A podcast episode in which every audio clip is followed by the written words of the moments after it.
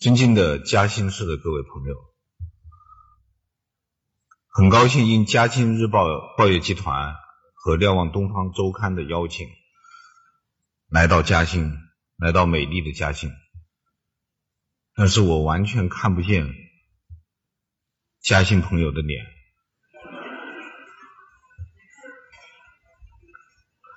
是不是为了表示这座城市的神秘感？能不能请剧场的工作人员稍微开一点灯呢？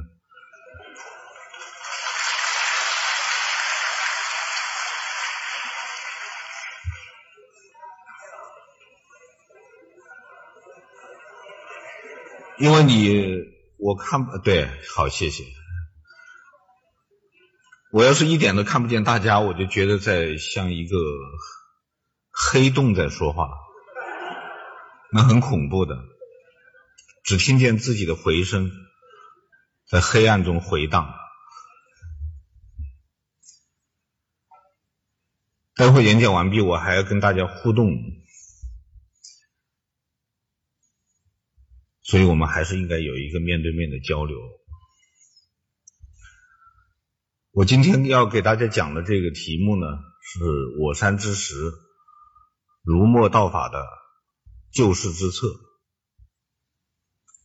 为什么要讲这个题目？今天上午，嘉兴的主流媒体已经进行了采访，也问到了这个问题：你为什么要挑这个题目来讲？我做了一些回答。那我还想说一点，就是我们现在我们民族所处的这个时代啊，和春秋战国。略有相似，就是都处在一个社会制度重大转型的时期，在这样一个重大转转型时期呢，它会有很多的问题出来。遇到问题，我们就希望能够解决问题，这就要有对策，更重要的是要有方法。而我们的民族历史上最伟大的那些思想家，就是先秦诸子。这些最伟大的思想家给我们留下了很多宝贵的思想文化遗产，其中最重要的，我认为是思考问题的方法。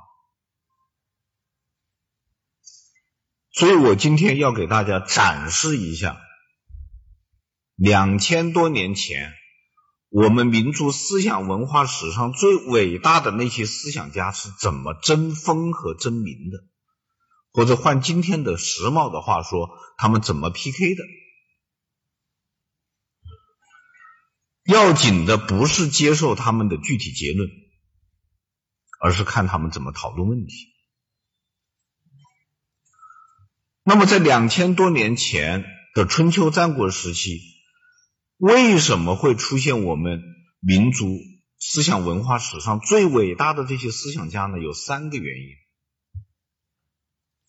第一个原因叫做心智的成熟，或者心智的早熟。马克思有一个说法，他说人类啊，就像人一样。也有童年期、青年期、中年期。远古社会就是人类的童年时代。然后马克思又说，人类的童年呢有三种，一种叫正常的儿童，一种叫早熟的儿童，一种叫粗野的儿童。马克思说。希腊人是正常的儿童，他没有说谁是早熟的儿童，谁是粗野的儿童。我认为我们中华民族就是早熟的民族，早熟的儿童。希腊人是正常的儿童，中国人是早熟的儿童。我们至少在三千多年前我们的文明就已经高度发达，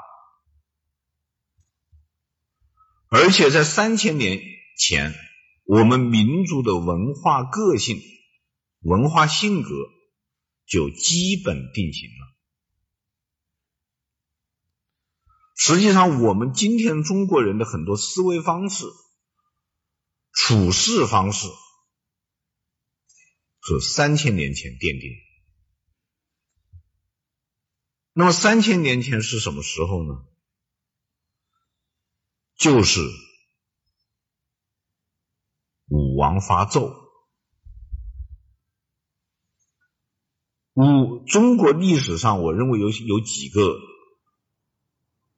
节骨眼儿，或者说转折点。第一个是启废禅让，就是夏禹的儿子夏启废除了长期以来形成的这个所谓禅让制，建立了世袭制度，这是第一个节骨眼。第二个就是西周封建啊。或者说武王伐纣，从此建立了一种国家制度，我称之为邦国制度。第三个节骨眼是秦灭六国，从此建立了一个国家制度，我称之为帝国制度。第四个节骨眼，辛亥革命，从此建立了一种新的国家制度，就是共和国制度。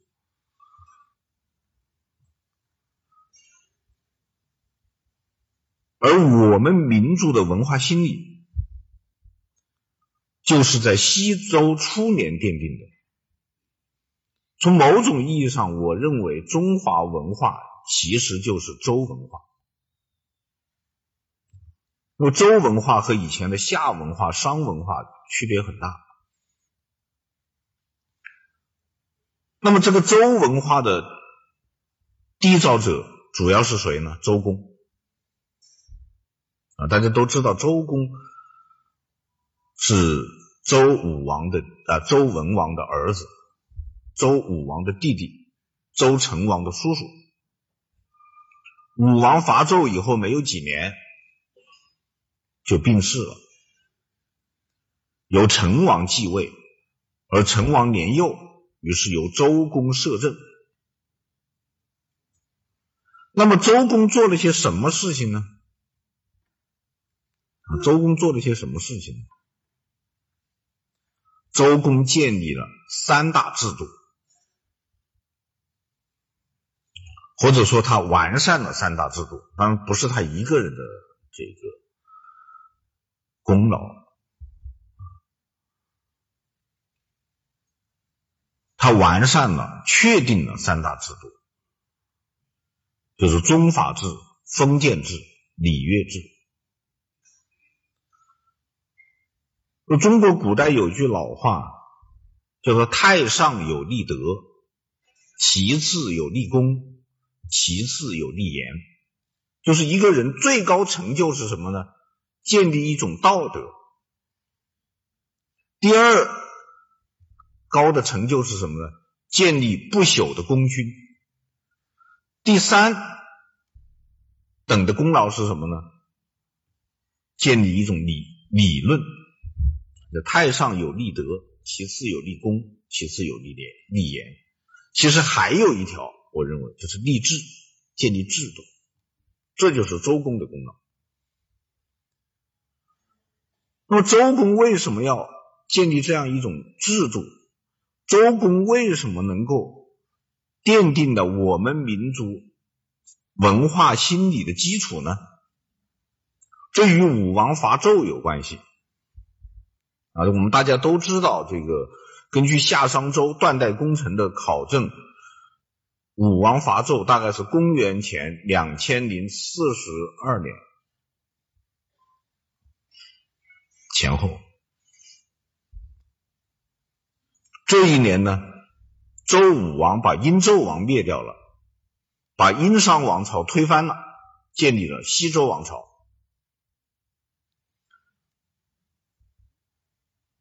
周武王的这个革命是通过武装斗争的手段完成的，花了多少时间呢？一个多月。因为根据史书的记载，武王伐纣是子月出征，丑月就打完了这一仗，满打满算就是一个多月的时间，比美国推翻萨达姆政权还快。美国推翻萨达姆政权用了多少时间？五十六天，而且是高科技、现代化、武装到牙齿，飞机、坦克、导弹一起来，还花了五十六天。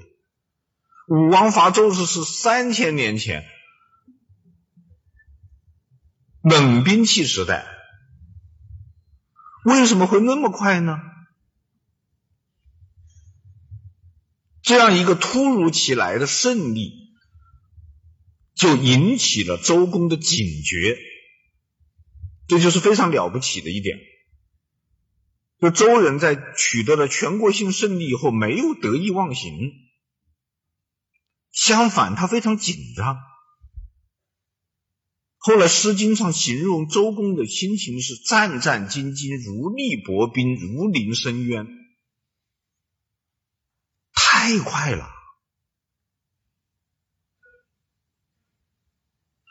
周《诗经》里面有一首诗叫《文王》，据说是周公写的，就写胜利以后，周人举行盛大的祭祀仪式，祭奠自己的祖先。殷商王朝的那些战俘或者投降的那些贵族。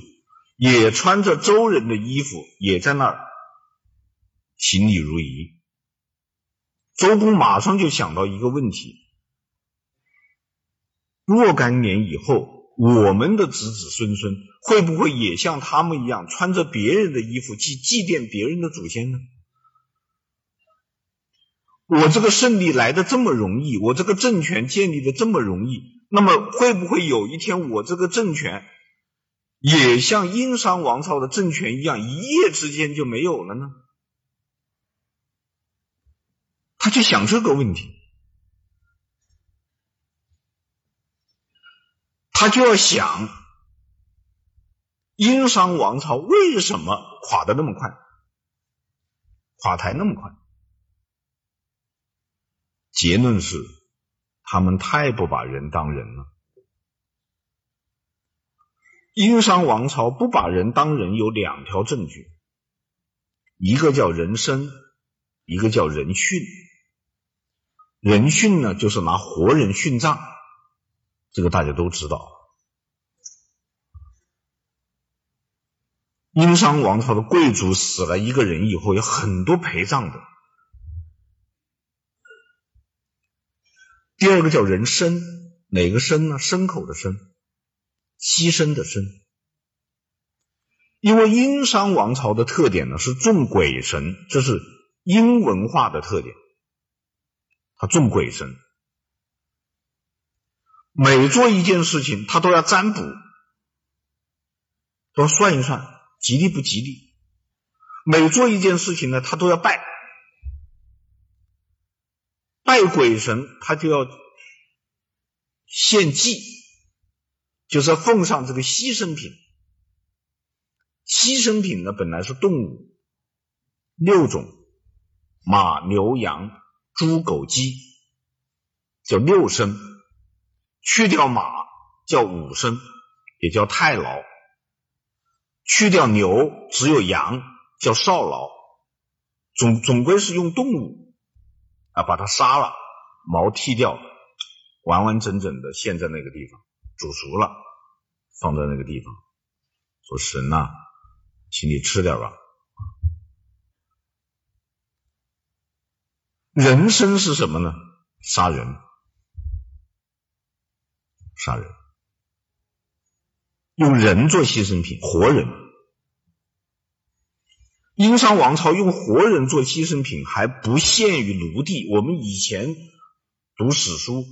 啊，总讲这个殷商是奴隶社会，所以呢，大量的杀奴隶、殉葬、杀奴隶，做牺牲？其实不是。啊，其实这里面没什么阶级斗争的问题。殷商王朝杀活人献祭啊，不仅有有奴隶，也有平民，还有贵族。为什么要杀贵族呢？因为这个思路是这样的，逻辑是这样的。祭祀是什么？祭祀是请神吃饭。中国人。很很早很早就有一个一个一个传统，请客吃饭啊，直到现在我们还喜欢请客吃饭，是吧？有一个小品里面就有一个领导干部出来说，革命不是请客，那就是吃饭嘛。喜欢请客吃饭，包括请人吃饭，也包括请神吃饭。吃饭的目的是什么呢？实际上是一个交易，那就是我请你吃饭，你得给我帮忙啊，跟神进行这个交易。那么好了，既然是交易呢，它就有一个成本和效益的问题。按照生意场上的规律，一般的说，你下的本钱越足，你获得红利就越多。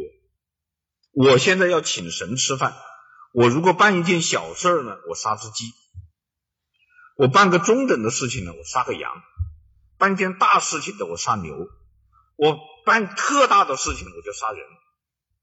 杀人当中，我如果办的特别特别重大的事情呢，我杀贵族，因为贵族值钱呢。杀一个贵族，我可以抵好多平民；杀一个平民，可以抵好多奴隶。大批的杀人。因此，他不得人心。不得人心的结果是什么呢？是这个殷周战争当中前途倒戈，就周武王的军队开过去，开到前线，殷纣王派军队到前线去迎敌。殷纣王的军队开到前线，还没有跟周武王接火，他调过枪头，就回去打殷纣王。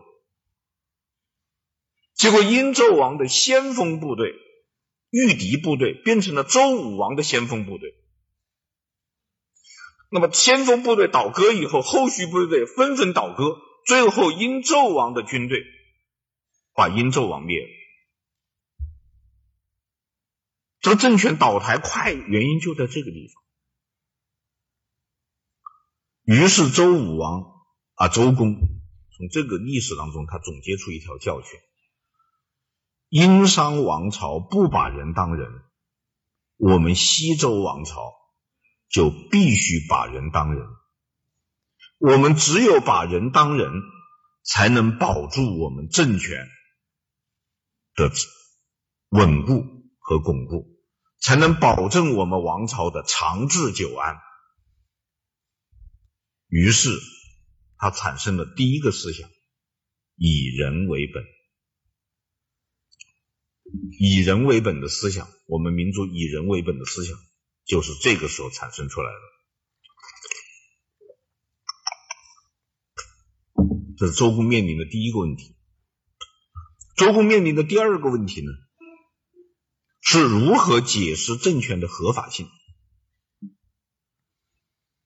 我们知道西周政权怎么建立起来的？是通过武装革命建立起来的。那么这个天下原来是殷纣王的呀，现在周武王要来做天下，周成王要来做天下，那就一有一个问题了，凭什么你做天下呢？你要解释啊，你不能说老子打的，这就是老子的，这个不行，这个不得人心，你得解释。那么周公怎么解释呢？周公说呀。天下不是谁的，不是哪个人的，天下是天的。因为是天的，所以叫天下。天底下是天的。那么天呢？它不能够直接管理天下，因为天是不说话的。天何言哉？天什么时候说过话呢？他不能管理，那他得委托人来管理，委托谁来管理呢？天子。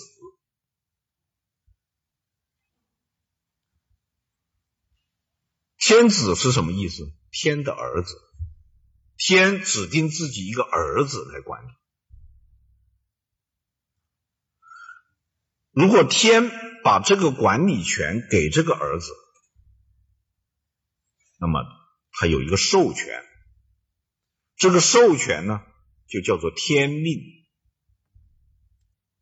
就叫做天命。这个观念从周公那个时候开始，一直延续到宣统皇帝。但凡做天子的，都要说自己是得到了天的授权。我们去看这个电视剧，皇帝下一道圣旨，派一个太监过去，那太监把圣旨一打开，开头第一句话怎么念？奉天承运，皇帝诏曰。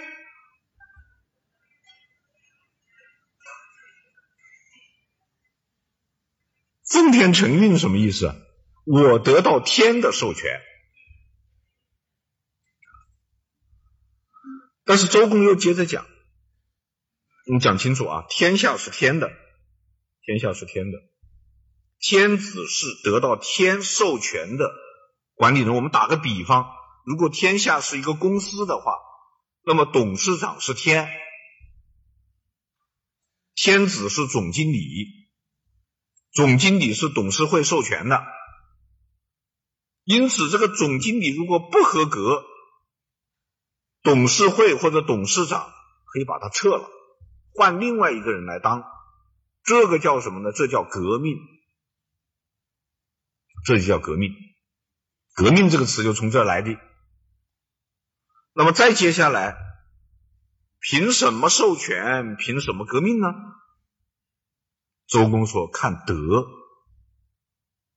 看德。”周公说：“你看。”大禹治水有德，所以天这个董事长呢，就授权他的儿子夏启来当天子。后来到了夏桀的时候呢，他失德了，于是革命，天又授权给商汤王，建立了殷商王朝。到了殷纣王的时候，他又失德了，他又不道德了。天又收回授权，进行革命，把这个天命呢授给了周武王。所以，一个人人能不能当天子，关键看他有没有德。有德者得天下，失德者失天下。殷纣王失掉了天下，是因为他失德；周武王得到了天下，是因为他有德。好了，天下既然因为德而得到，那么治理天下也得靠德，这就有了第二个思想：以德治国。以德治国就是从这来的。那么接下来就有一个问题了：德怎么治国呢？德怎么治呢？德是看不见的，德是诉诸良心的，道德是诉诸良心的一种东西。你有良心，是不是啊？那你就有道德。那你不讲良心，就没有办法。说德是看不见摸不着的一个东西，它没办法治国。因此，必须把德、把道德转换为一个可操作的东西，它必须可以操作。怎么转换呢？转换为什么呢？转换为礼仪，转换为礼仪。礼是什么呢？礼就是等级制度。周公其实历史上最大的贡献就治礼卓越嘛，他首先要治礼仪嘛。礼就是等级制度啊，人分九等。讲等级，讲规格，这就是礼。比方说，有一个很重要的礼叫五服，我们中国人都知道，出了五服就不是亲戚。五服是什么呢？五服是丧服制度。丧服制度就是家里死的人，你穿什么衣服？穿衣服的规矩。五个等级，第一等叫斩崔，斩就是那个一个车一个金砍的意思，斩。崔呢是衰落的衰，那这个字呢不能念衰，要念崔，斩崔。斩崔是什么意思呢？首先，面料这个丧服的面料必须是生的粗麻布。我们知道，在西周的时候啊，我们中国人的这个服装的面料是两种，一种是麻，一种是帛啊，就丝绸。丝绸呢叫帛，麻制品呢叫布。丝绸的规格高于这个麻布。麻布当中呢又分两种，生麻布和熟麻布。熟麻布呢高于生麻布，同样是生麻布、熟麻布又分两种，粗麻布和细麻布。细麻布呢高于粗麻布。那么这样算下来的服装的面料最差最差的就是生的粗麻布，差到什么程度呢？麻袋，大家想想那个麻袋，拿一块麻袋来，麻袋片子来做衣服，不能用剪刀剪。要用刀砍，叫斩崔。砍了以后呢，不能缝边儿，让让让那个那碎碎啊，都都都这么滴那个，就有一点像我们现在很多年轻人喜欢穿的那种牛仔裤，那个裤脚都是毛的。啊。那个斩崔那个丧服也是毛的，但是我们穿这种牛仔裤是酷，当时穿这个衣服的是苦。啊表示我苦的不得了，穿这个衣服，同时不能吃荤食，就是鱼肉，不能饮酒，不能吃吃粗粮啊，不能吃细粮，不能听音乐。这样一共要多少时间呢？二十五个月，号称三年之伤。为什么二十五个月是三年之伤呢？因为二十四个月是两年。二十五个月，三年了吗？所以中国的事情呢，你要知道，中国人是很会打折扣的。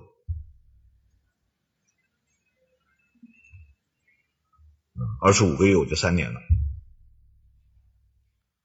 三年之丧，一等，这是一等，给谁呢？君主、父亲、嫡长子。就在一般的家庭里面，就是父亲去世，儿子要穿这个东西三年。那么母亲呢？母亲去世呢，穿资崔，呃，穿资崔。资崔就是整齐的齐，衰落的衰，要念资崔。资崔是什么？熟麻布。只有父亲去世穿生麻布，母亲去世就开始穿熟麻布了，也是粗的，剪刀剪，缝边儿。多长时间呢？母亲去世的时候，父亲还在世一年；母亲去世的时候，父亲已经不在世了，二十五个月，三年之上。这是第二等，第三等叫大工，也是细麻布，呃，这个也是熟麻布，有又细一点。第四等叫小工，也是熟麻布，再细一点。第五等叫丝麻，是最细最细的熟麻布，也很很漂亮。那衣服已经穿的身上很漂亮。五等服是给谁穿的呢？女婿、外甥、外孙，就是到了女婿、外甥、外孙这个时候，亲亲缘关系啊，被认为是最淡的。如果你这个关系比女婿这个还要疏远，那就可以不穿丧服了。这就叫做出了五服不是亲戚。等级吧，等级，还有很多等，比方说贵族分公侯伯子男，分五等。那么这些等级在这个仪式上怎么站、怎么做，都有很多规矩。有一天我有一次我回我的老家长沙，我一一大堆亲，我湖南长沙人嘛，一大堆亲戚来，就我那个大哥的儿子，就是我们我的堂堂兄的儿子，因为我那个堂兄呢是。我堂兄的父亲呢，是我爷爷的长子，我这个堂兄呢，又是我这个伯伯的长子，然后他把他的长子也带来了。我说你上座，他们开玩笑。我说我们家族要是祭祖宗的话，你得站我前面，因为你是长房长孙啊，很多规矩。啊，到现在我们还是这样嘛？你开开大会主席台，谁坐这，谁坐这，谁坐这，谁坐那，这这，都要讲究的。我们校庆的时候呢，主席台排这个摆这个名牌要摆四十八个小时，算不清楚那个。这是礼，哎，它可操作呀，这是可操作的。周公认为大家都要讲这个礼的，这个社会就有秩序了，是吧？大家都知道这个，大家请客吃饭的时候，一个圆桌在那个地方，谁都知道，是吧？我该坐哪？我不会乱坐，乱坐大家不是不高兴吗？是吧？我们现在的规矩是主人坐这儿，主宾坐这儿，是吧？以以以右为上嘛，坐在这儿。然后上菜倒酒的时候，从主宾这顺时针方向旋转，服务员要要训练的啊。从主宾开始顺时针方向旋转，绝对不能逆时针啊！这个酒店的服务员注意了，绝对不能逆时针。为什么不能逆时针呢？逆时针旋转是向遗体告别，你去想嘛。追悼会上向遗体告别是不是逆时针呢？那追悼会向遗体告别为什么逆时针？人家是死人呐、啊，你得逆时针才回去啊，再跟他打个招呼啊，这都是礼，可操作吧？但是它带来一个问题啊，什么问题呢？不爽啊！这人人都是平等的，你搞这么多礼，一个坐上面，一个坐下面，一个坐多左边，一个坐右坐右边，那么多麻烦。那坐当中的固然高兴，坐坐坐坐那两边他不是不高兴吗？坐在角落的他不是有意见吗？啊，这社会就不和谐了。于是周公又提出一个东西来做补充，这个东西叫做乐。乐是什么呀？乐有两个读音，一个是音乐的乐。第二是快乐的乐，这两个意思呢，在古代呢是一样的。快乐就像音乐，音乐就是快乐。乐，音乐。那么为为什么要用音乐来调剂呢？我们看看音乐的特点。音乐的特点是什么呢？音乐是由乐音构成的。什么叫乐音？哆来咪发嗦拉西哆，这就是乐音。乐音构成音乐，那么乐音有什么特点呢？乐音的特点就是多样。怎么样的多样呢？四个方面多样。第一是音高，哆来咪发嗦拉西哆，高度不一样，这叫音高。第二叫音长，哆哆，长度不一样。第三个叫音强，哆哆。强度不一样。第四叫音色，二胡、笛子、扬琴、琵琶、小提琴、钢琴、电子琴，同样是哆，它不一样。所以音乐的特点是什么？就乐音是多样的。那么社会呢，也应该是多样的。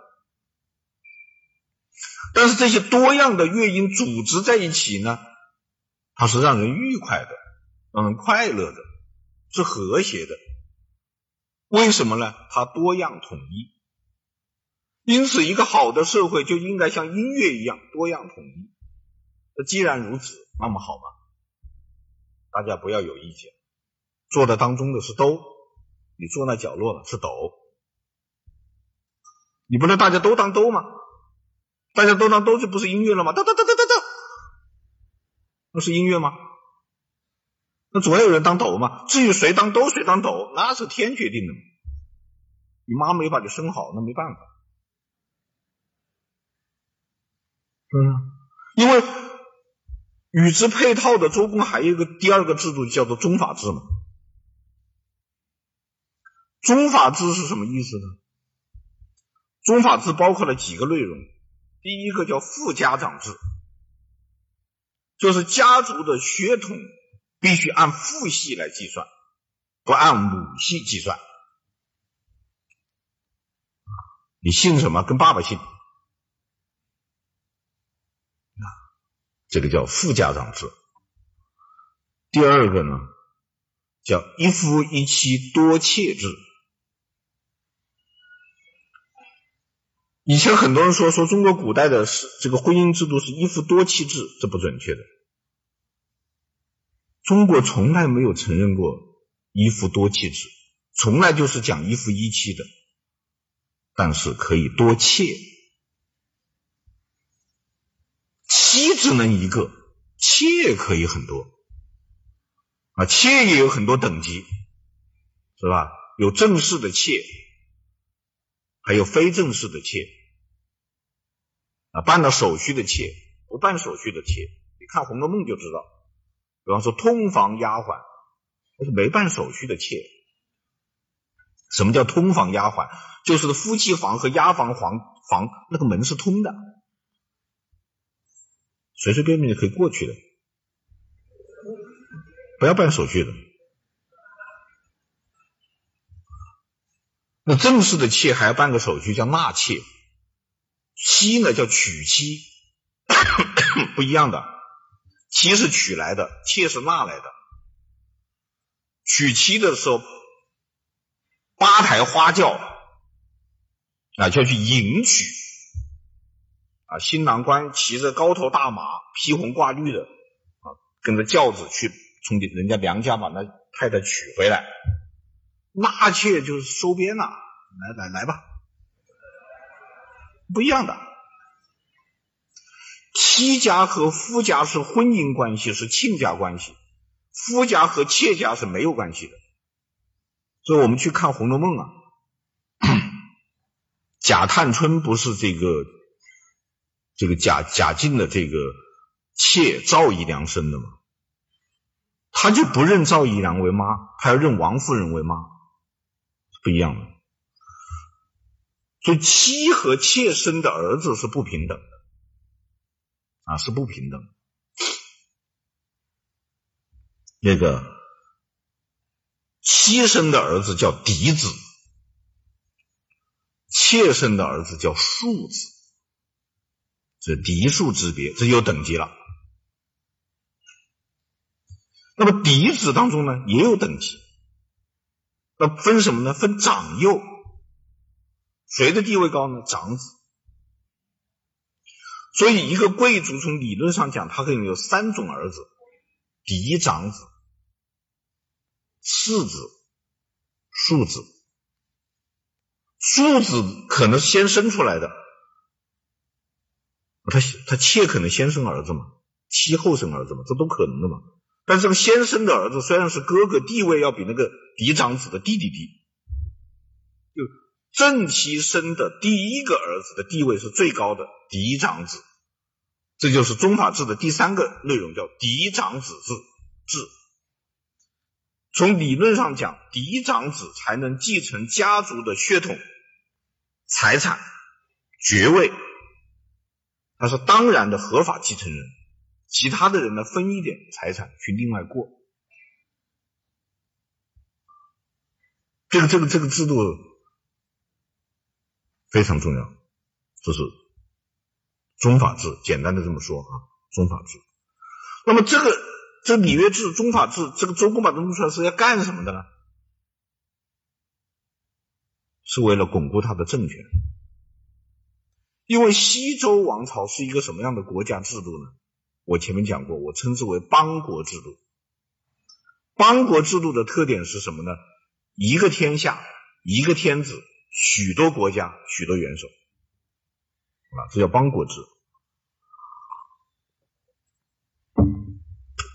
按照他的理论是这样讲的：天下是天的，天呢授权天子做总经理，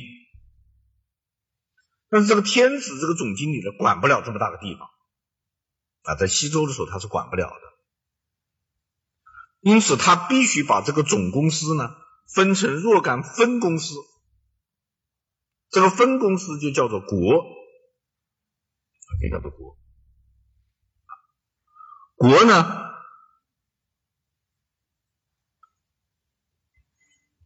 首先把天下划，划成若干国，除了周国以外，还有宋国、齐国、鲁国、晋国、郑国、楚国、吴国。画好以后，这个边境线画出来以后。就进行封，什么叫封呢？就是在国与国的边境线上面挖一条深沟，把挖沟挖出来的土呢堆在两边，沟里面放水，土堆在两边，种上树，这个动作就叫做封。这一条国境线呢，就叫做疆。合起来叫什么？封疆，这叫封疆。这个地方在春秋时候被规定为战场，所以战场又叫疆场。这是封。封完了以后呢，建。什么叫建呢？指定一个国君，指定一个国家元首，指定一个国君。这个国君就是诸侯。怎么指定呢？就因为天子是天的嫡长子啊，比方说周武王啊，周周文王，周文王是天的嫡长子。周文王去世以后，传位给他的嫡长子，这就是周武王。周武王去世以后呢，他不能传位给周公，他要传位给他的嫡长子，这叫周成王。如果都是嫡长子，代代相传，这个就叫嫡系，就叫嫡系。那么非嫡系的这些兄弟呢，就封出去做国君，做国君。这个合起来就叫封建，封建制就是这个意思，封建。那么。这些非嫡系的天子的兄弟得到了国以后，怎么继承呢？嫡长子继承制，继续嫡长子继承，传给自己的嫡长子、嫡长子、嫡长子、嫡长子传下去。那么他也有其他的儿子啊、次子啊、庶子怎么办呢？也分出去做大夫。分出去的大夫呢，也得有一块地盘，这个地盘叫家。也要封一下，封个疆，指定一个人，也要封建，这就是家。因此，我们知道这个西周的时候的这个国家是个什么样子呢？是三个层次，最高一层叫天下，它的元首是天子；第二层叫国，它的元首是诸侯；第三层叫家，它的元首是大夫。天下。国家三层，打个比方，天下是总公司，董事长是天，总经理是天子；国是分公司，董事长是天子，总经理是诸侯；家是子公司，董事长是诸侯，总经理是大夫。清楚了吧？三级所有。层层转包，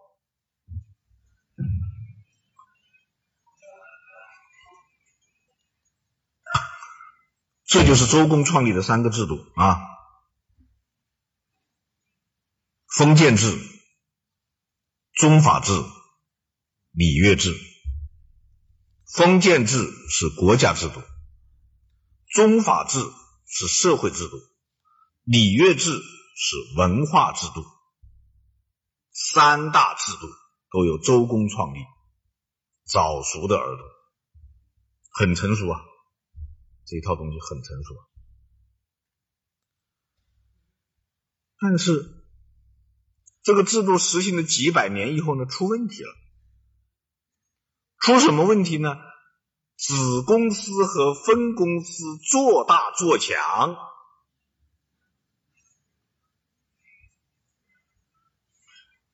比方说，鲁国有三个子公司，鲁国是个分公司，对不对？孔子的鲁国。分公司对不对？还有三个子公司，一个叫季孙氏，一个叫孟孙氏，一个叫叔孙氏。这个分公司和子公司的关系是什么呢？讲清楚啊！分公司的董事长是天子，但是这个天子是不管事的，这个董事长是不懂事的，从不管。国这个分公司是独立经营的。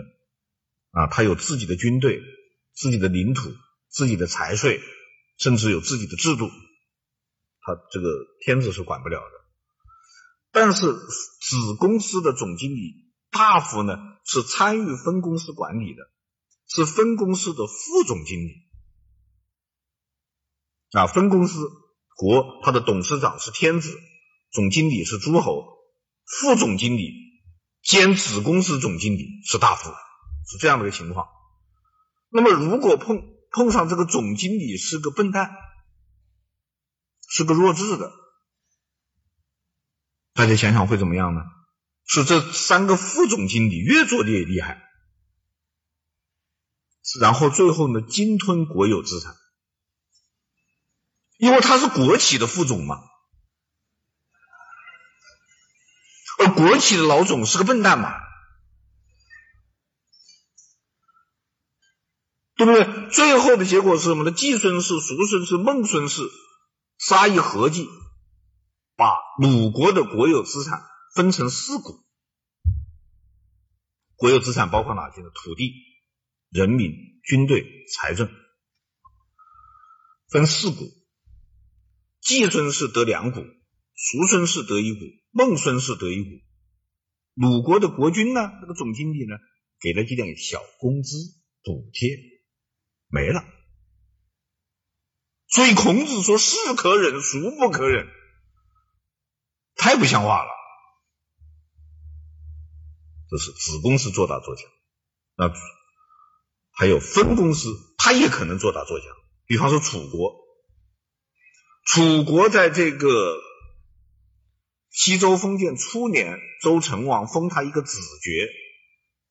我们知道这个诸侯的这个等级是五等，公侯伯子男，最高是公爵，这是宋国；第二等是侯爵，齐国、鲁国、晋国都是侯爵；第三等是伯爵，郑国是伯爵；第四等是子爵，楚国是子爵；第五等是男爵，许国是男爵。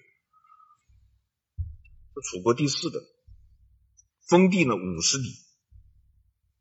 到了春秋的时候，楚国因为离中原远嘛，它是在南方嘛，越做越大，大的不得了了。那楚国就不满意再做子爵了，那楚国他就要升爵，他升爵的办法，他就去打随国。随国在哪？就现在湖北省的随州市，当年的随国。随国呢，因为是跟周天子是一个姓的，楚人呢是跟周天子是不一个姓的。他说：“你看着办。”我说：“你去带个话给天子，你就这么说。你说我听说你们中国啊，就当时的中国就是指这个周国，周天子所在那个国，中央之国。听说你们那个地方政治这个经济文。”啊，这个这个物质文明、精神文明政治文明都建设的很不错，我想去学习学习。你们中国人是文明人吗？我们楚国人是野蛮人吗？这个，因为因为当时这个华夏民族的观点是，就中原地区的人叫中国人，也叫华夏，是文明的。周边的呢，东边的叫夷。那现在像上海人肯定是夷人了。南边的叫蛮，像我湖南人蛮，我是蛮子。啊啊，西边的叫这个戎，北边的叫狄，啊，都是野蛮人。啊，我们楚国人就是野蛮人，就所以这个楚人很有意思，一开始就自称野蛮，自称蛮夷，我就是野蛮人。现在湖北人还有一句话叫不服周，就是湖北人讲不服气啊，他不讲不服气，他讲不服周啊，不服周，不服周，老子就是不服周。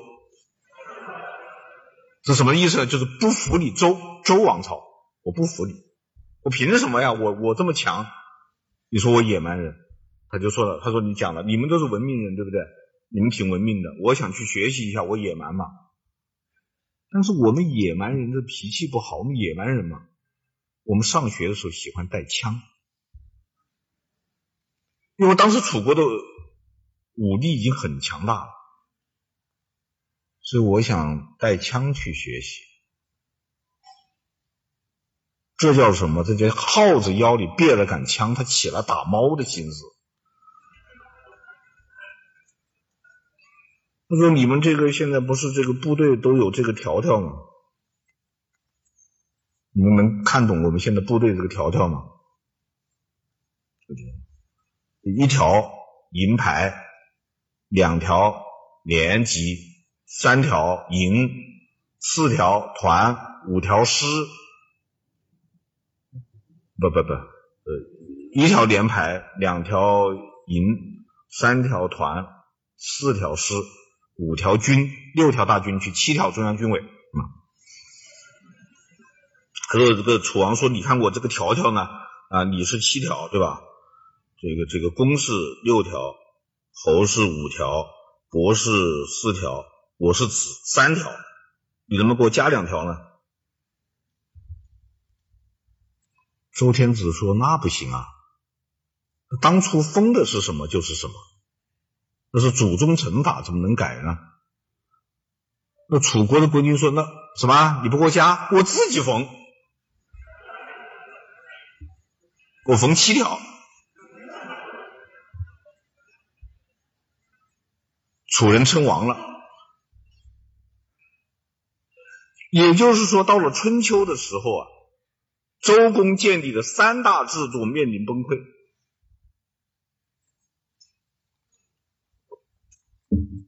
这叫什么呢？叫礼坏乐崩啊，是孔子他们最为痛心疾首的一件事情。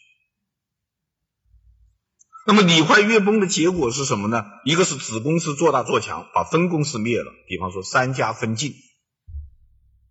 晋国这个分公司下面有三个子公司，赵、魏、韩。赵、魏、韩一合计把晋国给分了，自己升格为分公司，最后分格升格为总公司，都称王，秩序完全打乱。到了战国，没有了总公司，没有了分公司，没有了子公司，中华大地上只剩下了。七八十来家独立公司，战国七雄，这叫战国七雄。然后呢，这七八十来家独立主权公司开始兼并，互相兼并。当然，他们成为独立公司是先兼并了一些小国家、小公司了，现在又开始继续兼并，兼并到最后呢，大家都知道结果。中华大地上只剩下了一家公司，秦。等到天下只剩下了一家公司以后，秦就宣布：我们再也不搞这个三级所有、层层转包的制度了，我们不要封建制。我们实行郡县制，天下一统，一个天下，一个元政府，一个元首，一个天子，建立的帝国制度。所以春秋战国以前是三级所有，层层转包。战国以后，秦从秦汉开始是一家独大，垄断经营。处在这两者之间的春秋战国时期是什么呢？资产重组。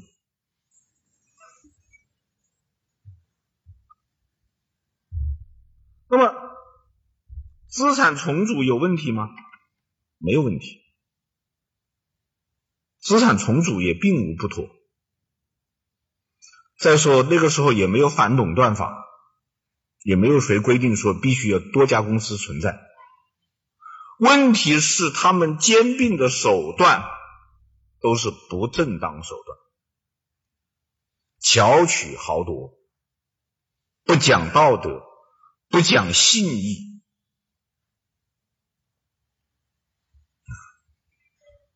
而且连年的战争，人民民不聊生。痛苦不堪。比方说，这个战国的时候，山东六国，山就是太行山，太行山以东六国，齐、楚、燕、赵、魏、韩啊这些小国家，为了共同对付秦国，进行合纵，就是组成六国联盟，选举楚怀王为。盟军总司令，秦国一看紧张了，就把张仪派去找楚怀王，说：“如果你能够跟齐国翻脸，我们秦国送你六百里土地。”楚怀王一想，哎，这个很合算呢，六百里我要打多少年才打得下来啊？行，我宣布和齐国断交。宣布完了以后呢，秦国没动静。楚怀王想，他是不是觉得我这个断交不太可靠啊？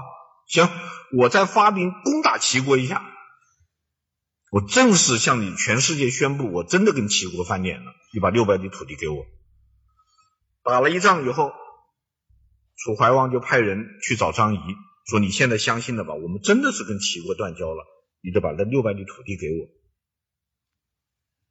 张仪说：“什么时候说过六百里啊？”那我们当时不是讲好了六里吗？那他两个又没有签合同的，你知道？讲不清楚了。楚怀王一怒之下发兵攻打秦国，被秦国打得落花流水。那楚怀王打败了以后呢？北方的韩国和魏国一看，耶，楚国打败了，我们也去打他一下。所以你看这个事情吧。秦张仪是坑蒙拐骗，楚怀王是见义忘义，韩国和赵魏国是趁火打劫，没一个好东西。所以春秋战国是一个天下大乱、道德沦丧的这样一个时代。这个时候大家就会觉得这怎么行呢？这样下去怎么行呢？必须解决这些问题啊！必须救这个世界啊！这就是春秋战国时期出现诸子百家争鸣的第二个原因：社会的巨变。那么接下来就是第三个原因，就也就是说，这个时候社会的问题很大，不用换了，你这样太浪费茶了，你就兑水就行。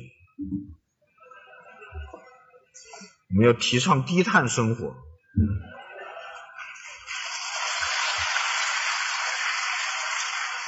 你看这个这个我们江南多么好的绿茶呀，喝一口就倒掉，太可惜了。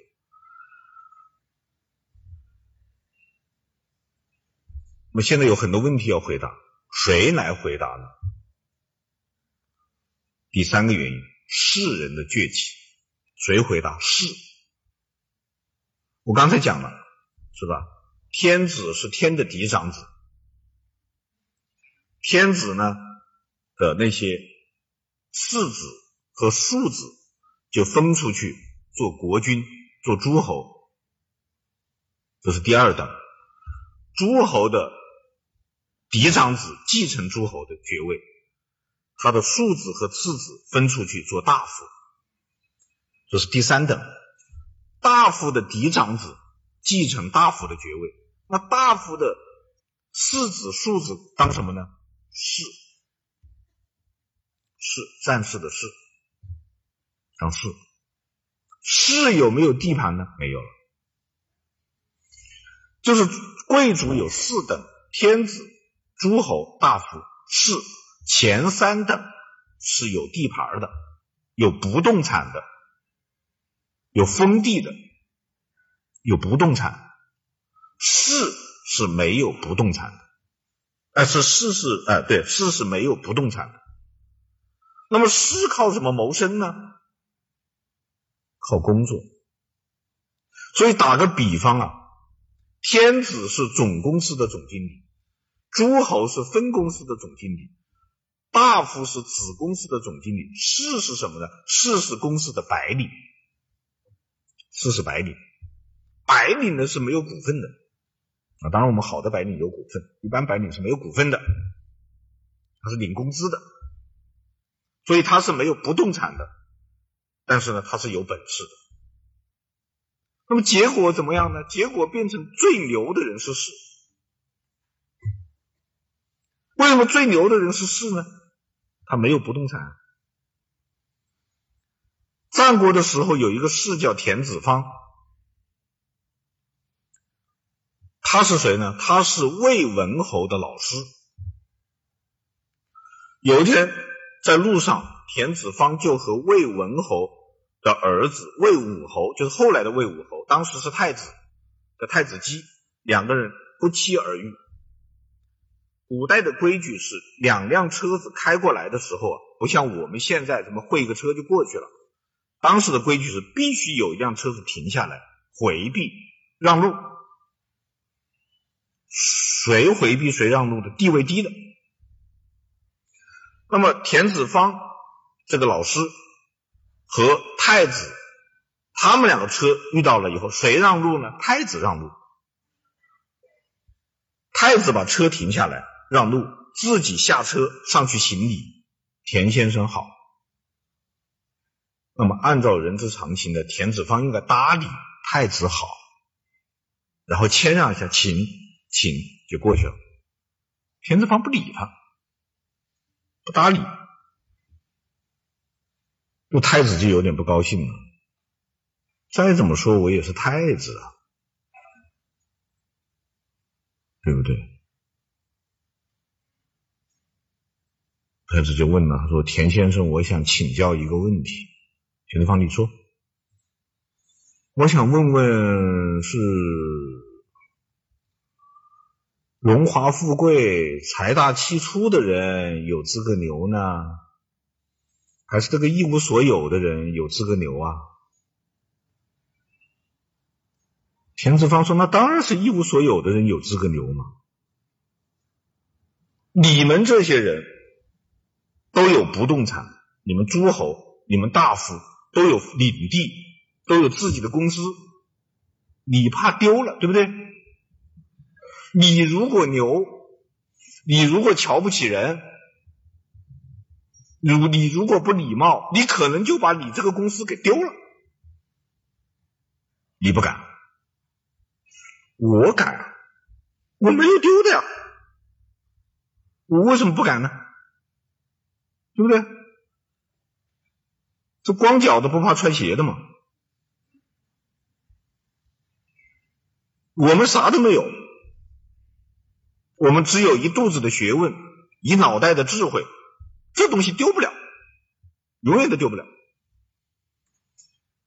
我到你们国家来，你们采纳我的建议，我就为你们服务；你不采纳我的建议，我到别的国家去，我有的是国家可去。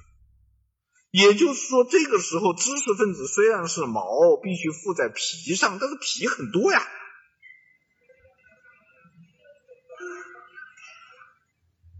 我不一定一，我不一定要就依附在你这张皮上啊。而且是你们这些皮没有我们这些毛，你就活不下去啊。嗯，田子方说，所以我抛弃你们，就像抛弃破鞋，没区别。为什么？此处不留爷，自有留爷处；处处不留爷，爷去投八路。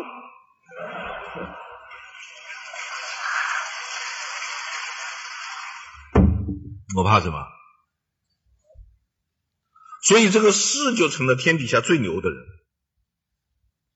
于是就由他们来回答中国向何处去的问题。中国向何处去的问题，就由他们来回答。先秦诸子儒墨道法，就是这些士的代表。其中儒家是文士的代表，墨家是武士的代表，道家是隐士的代表，法家是谋士的代表。儒墨道法都代表着士。他们来回答中国向何处去的问题，他们来回答救世之策的问题。那么儒墨道法，他们的救世之策是什么呢？嗯，是什么呢？就只能简单说了。孔子的救世之策呢，是爱，因为他认为天下为什么大乱呢？就是因为天下人不爱了嘛，因此要用爱来救世。孔子的爱是什么爱呢？仁爱，仁爱，单人旁一个二，仁，仁爱，仁爱。的基础是什么呢？亲亲。什么叫亲亲呢？亲亲的第一个亲是亲爱的意思，动词；第二个亲是亲人的意思，名词。亲亲就是亲爱亲人。首先是爱父母，爱父母叫什么呢？叫孝。其次是爱兄弟。爱兄弟叫什么呢？叫悌，悌就是单竖心旁一个弟弟的弟，一个孝，一个悌，合起来就是亲亲。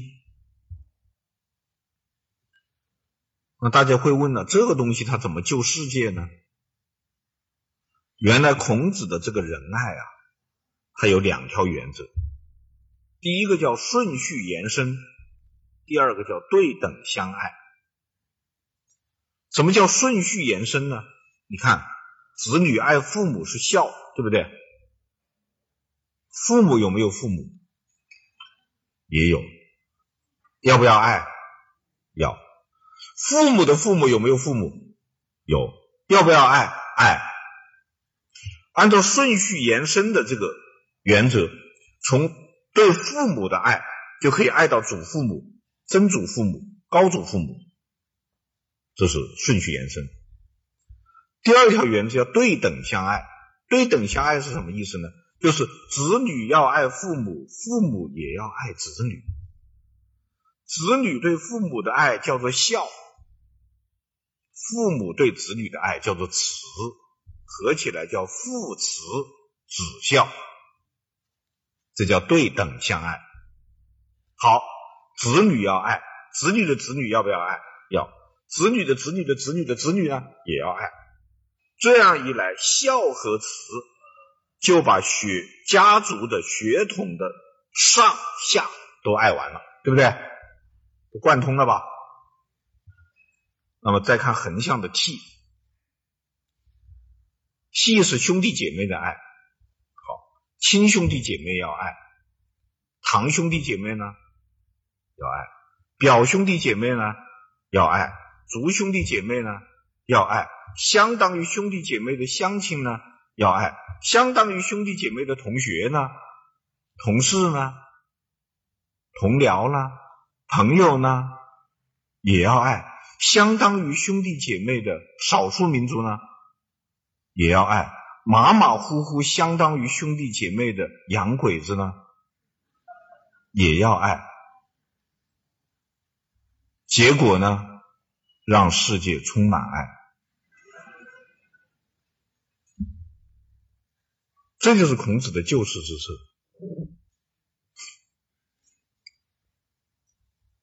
那么有用吗？没用。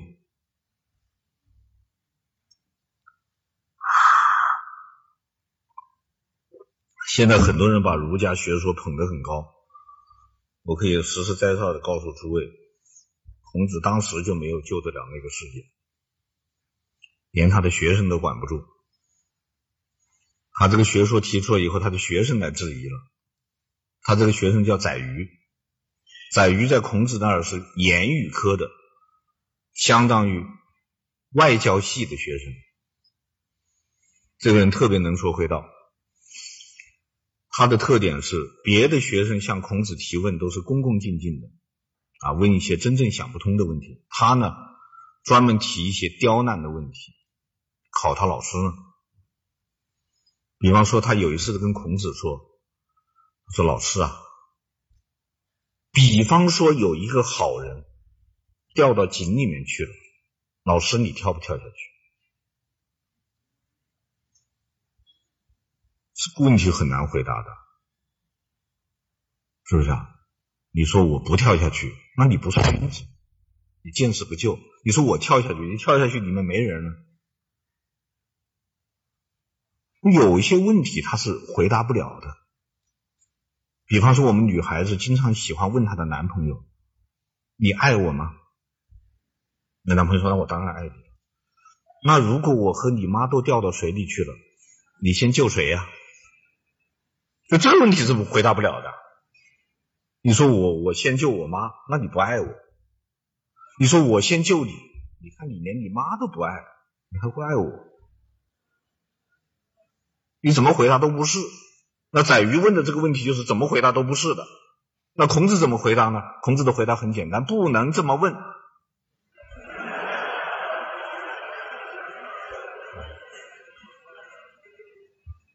你怎么能说？比方说一个好人掉到水井里去了呢？你怎么能比方说呢？你得弄清楚是不是真有一个好人掉到井里去了，对不对？何况一个好人掉到井里去了，我们也用不着一定要跳下去，我可以打幺幺零吗？那么后来宰予又去问孔子一件事情，就是讲这个三年之丧。说老师啊，这三年之丧，这三年二十五个月，时间太长了吧？那孔子说，那你说多少时间合适啊？这宰予说春夏秋冬一年差不多吧。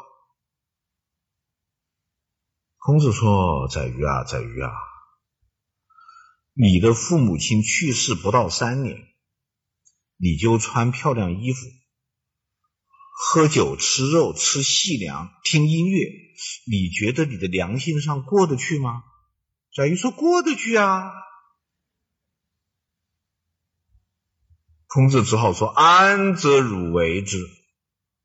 你觉得良心过得去，你就做嘛，我有什么办法？”没用的呀，没有用的呀，所以孔子连他学生都管不了，谁听他的呀？大家都在资产重组，谁听你的爱呀？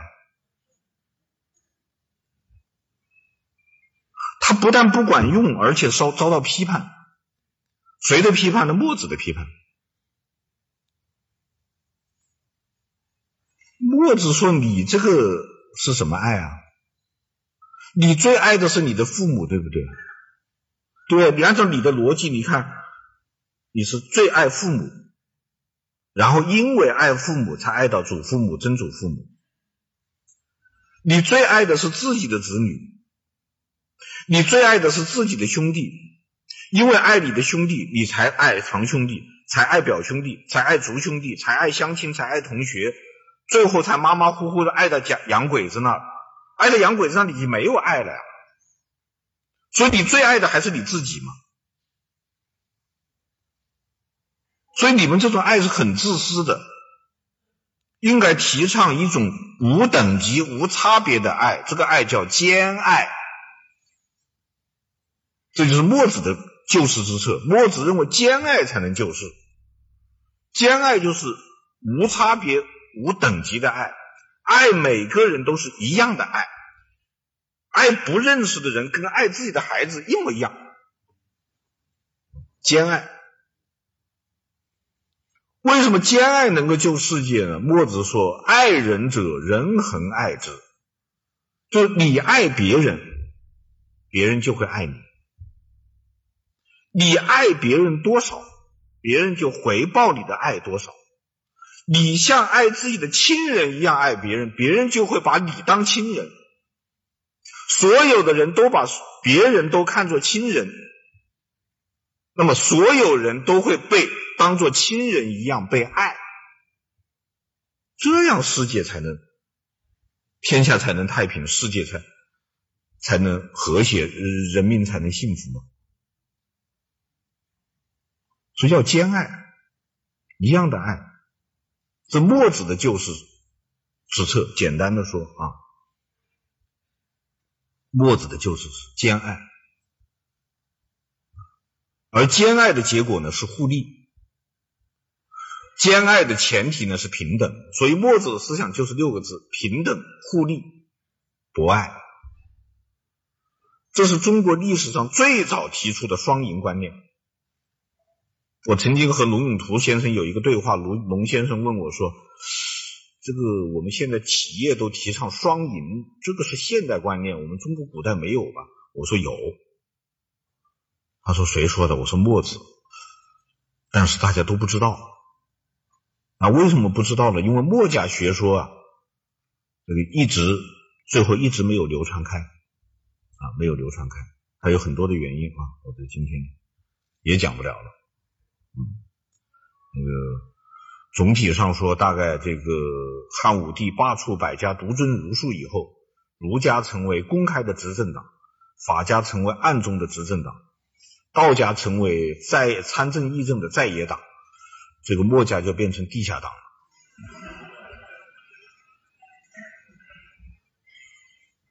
主要是这个江湖上比较奉行墨家的学说，武林啊、丐帮啊、梁山好汉啊，啊，他们就喜比较喜欢墨家的学说，说他地下党，四海之内皆兄弟，一样的大碗吃肉。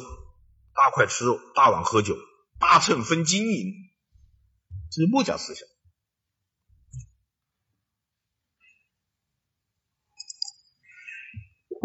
兼爱啊，你看这个《水浒》里面都是哥哥，头领哥哥，晁盖哥哥，宋江哥哥，林冲哥哥，都哥们，墨家理想。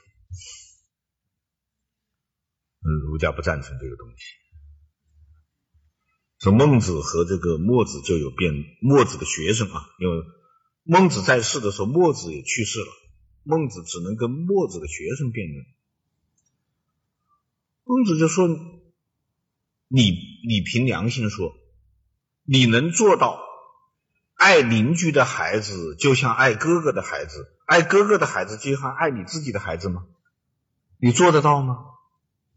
做不到的。”我们能做到什么呢？老吾老以及人之老，幼吾幼以及人之幼。就是我爱我的父母，由此想到别人也有父母，别人的父母也是应该得到爱的。我爱自己的孩子，由此想到别人也有孩子，别人的孩子也是该爱的。至于要我做到爱别人的孩子，就像爱自己的孩子；爱别人的父母，就像爱自己的父母，做不到。于是墨家墨子的学生就来跟孟子说：“你们儒家不是喜欢讲爱民如子吗？是吧？这个爱民如子就是儒家的思想因为儒家主张官员是父母父母官爱民如子儒家思想。但现在我们都不这么说了现在我们领导都喜欢说自己是人民的儿子不当老子了嗯，那个深圳市那个说那个贪官许宗衡就最喜欢说我是人民的儿子。所以上海一个周立波，周立波在他的演出里面就说：“哎呀，求求你们以后不要再说自己是人民的儿子，好不好？你们是人民的儿子，人民要给你压岁钱的呀。”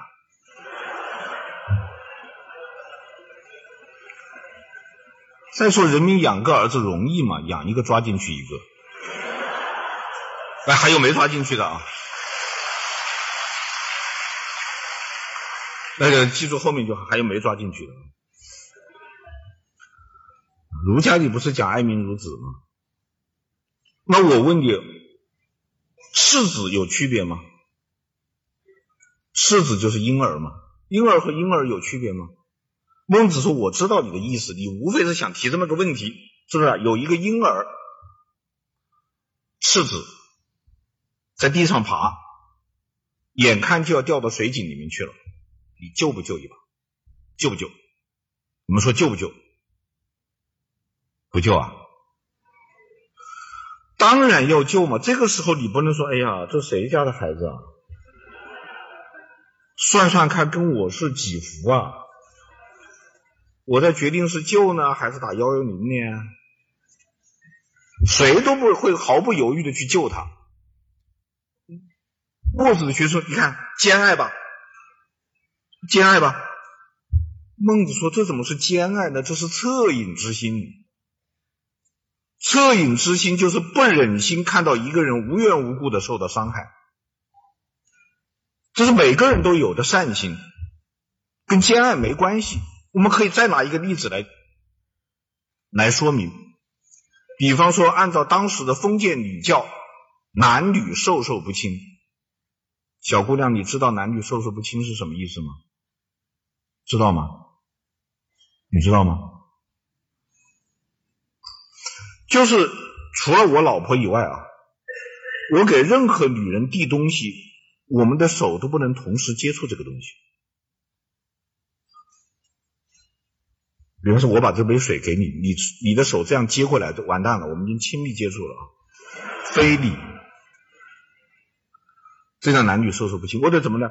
我得把这杯子搁这儿，然后把手拿开，来来来，你来拿，我我没碰啊。然后孟子说，如果你嫂子掉到水里去了，你拉不拉一把？拉不拉？拉还是不拉？拉不拉？对呀、孟子说：“嫂溺而不援之一手，是豺狼也。”你嫂子都快淹死了，你还说男女授受不亲，你都不去救一把，你是畜生，对不对？你不能，嫂子啊，对不起哈，男女授受不亲哈，你先在水上漂着，我叫我哥去，那是畜生。但是你能不能说，你看我拉嫂子的手吧，所以我爱嫂子就像爱我媳妇，这也是不可以的。所以孟子只会说老吾老以及人之老，幼吾幼以及人之幼，他绝不会说妻吾妻以及人之妻，对不对？你怎么能兼爱呢？你只能仁爱吗？这就是儒墨之争呐、啊。儒墨之争的这个这个核心话题就是仁爱还是兼爱？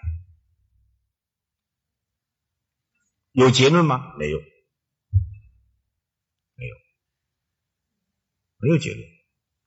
有作用吗？也没有，没作用，谁都不听，没人听他俩的。这个时候就有了第三种声音，第三种声音就是道家的声音。那么道家的主张是什么呢？不爱，什么仁爱，什么兼爱，你爱什么爱？事情就坏在你们爱。庄子说，当年皇帝治天下，皇帝就是黄颜色的黄啊，炎黄的黄。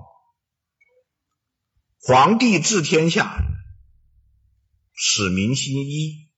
皇帝治先天下的时候，所有人。都是很单纯的，每个人都没有什么特别的爱，也没有不爱，也没有恨。那个时候最好没有爱，请记住，没有爱也没有恨，那基本上是个傻乎乎的状态。这个时候天下最太平。后来到了尧的时候呢，他提倡爱，他把爱提出来了，坏了。爱为什么害坏害人呢？因为有爱就有恨，有亲就有疏。你爱某些人，就意味着你恨另一些人；你跟某些人亲近，就意味着你和另一些人疏远。人与人之间就有了隔阂，有了距离，有了矛盾，就坏了。到了舜呢，舜又更坏。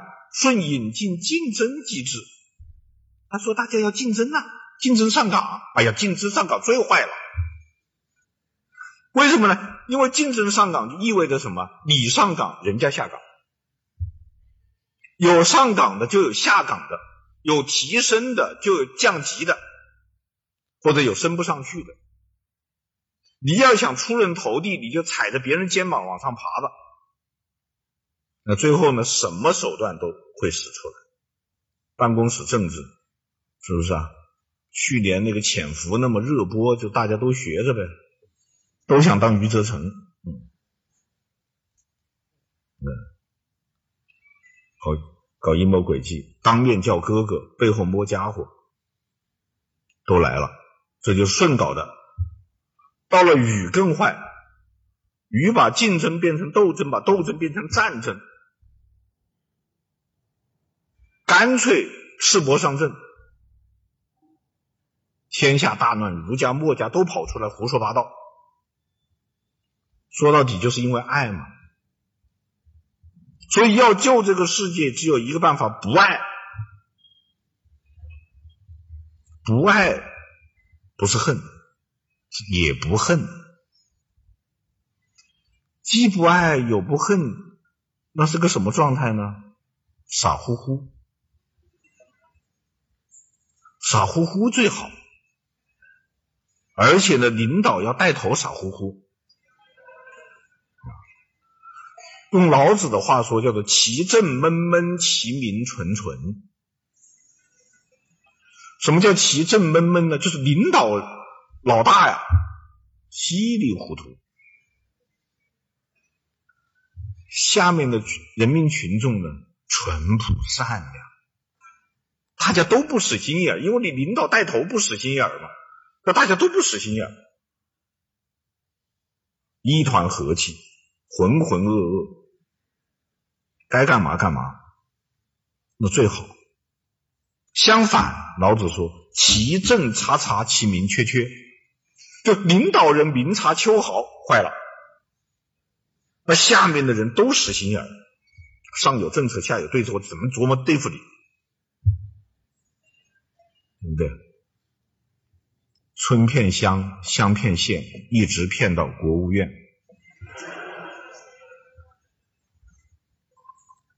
那你领导只有一个呀，群众有很多呀，你跟他们比赛斗心眼，谁斗得过谁呀？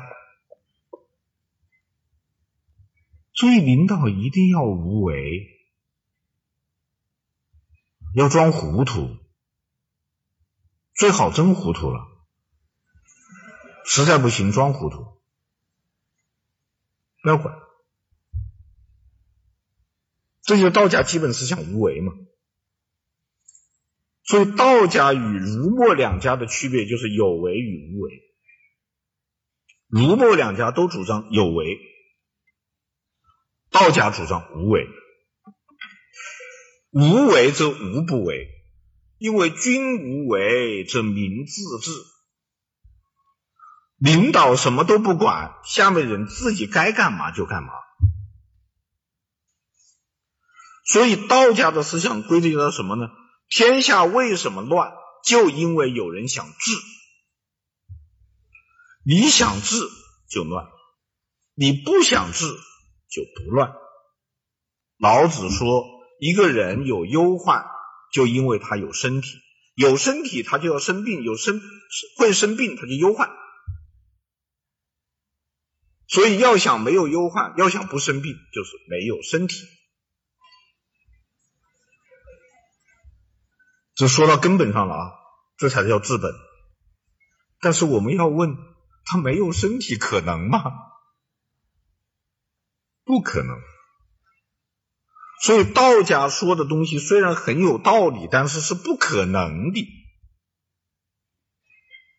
道家那一套东西根本不可能做到，他的理想永远不可能实现，除非退回到原始氏族社会。原始氏族社会也未必是他们讲的那个样子。原始氏族社会，部落和部落还要打仗呢，对吧？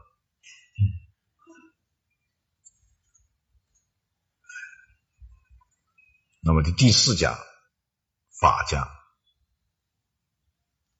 法家也主张不爱，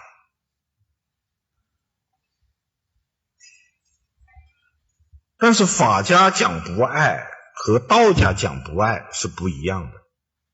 道家主张不爱呢，是因为他认为爱害人；法家主张不爱呢，是因为他们认为爱没用。啊，这不一样啊，思路不一样。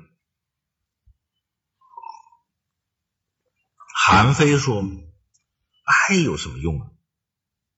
啊，你们儒家讲爱民如子，都冲着个爱民如子来了。”韩非说：“你们儒家讲爱民如子，太可笑了。告诉你说，不要说如子，就是你的亲儿子。”你爱也是没用的。你看看那些问题少年，你看看我们这些家庭里面多少孩子根本不听话，整天在外面打架杀野、偷鸡摸狗、胡作非为，是他们缺乏爱吗？那都是他们父亲溺爱、父母溺爱的。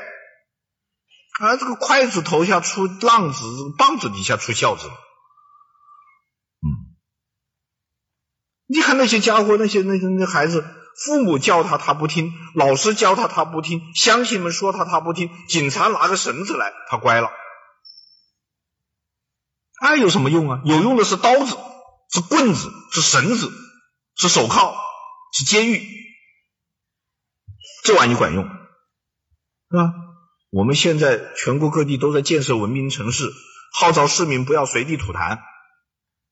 那有些地方还是照土不误吗？那你是不是找一个这个志愿者到街头去，看见一个随地吐痰的人说：“啊，对不起啊，公民，请不要随地吐痰，我爱你。”你试试看管用吗？如果你规定说谁属随地吐痰，谁把那痰吃回去，你看他吐不吐？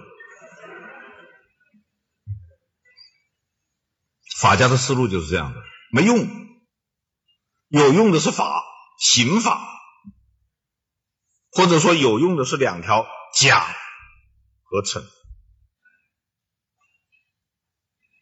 法家的主张，治国主张就是两二秉，韩韩非叫二秉，赏。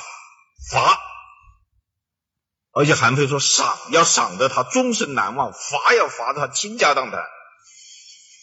为什么呢？因为人性恶，人都是靠不住的，人都是自私的，人都是趋利避害的。利的诱惑足够大，害的威威胁足够大，他们什么都可以放弃。韩非讲过一个故事，伍子胥过昭关。我们都知道这个戏文里面讲伍子胥过昭关，啊，伍子胥从楚国逃出来，逃到吴国，过昭关的时候过不去，然后一夜之间齐白了头发，化个妆混过去了。韩非讲的故事不是这样，伍子胥过昭关被抓住了，抓住以后，这个伍子胥就跟守关的官员说。说你知道大王为什么要抓我吗？那守关的说：“我管大王为什么要抓你，反正就是要抓你，抓了你我就能领赏。”伍子胥说：“恐怕你领不了赏。我告诉你，大王通缉我是怀疑我偷了他的夜明珠，他要找回这颗夜明珠，所以必须把我捉拿归案。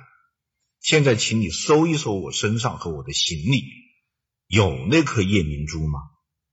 那守关的这个人就去搜啊，没有，伍子胥没有，对不对？没有那你现在把我押回去，我们拿什么东西交给大王呢？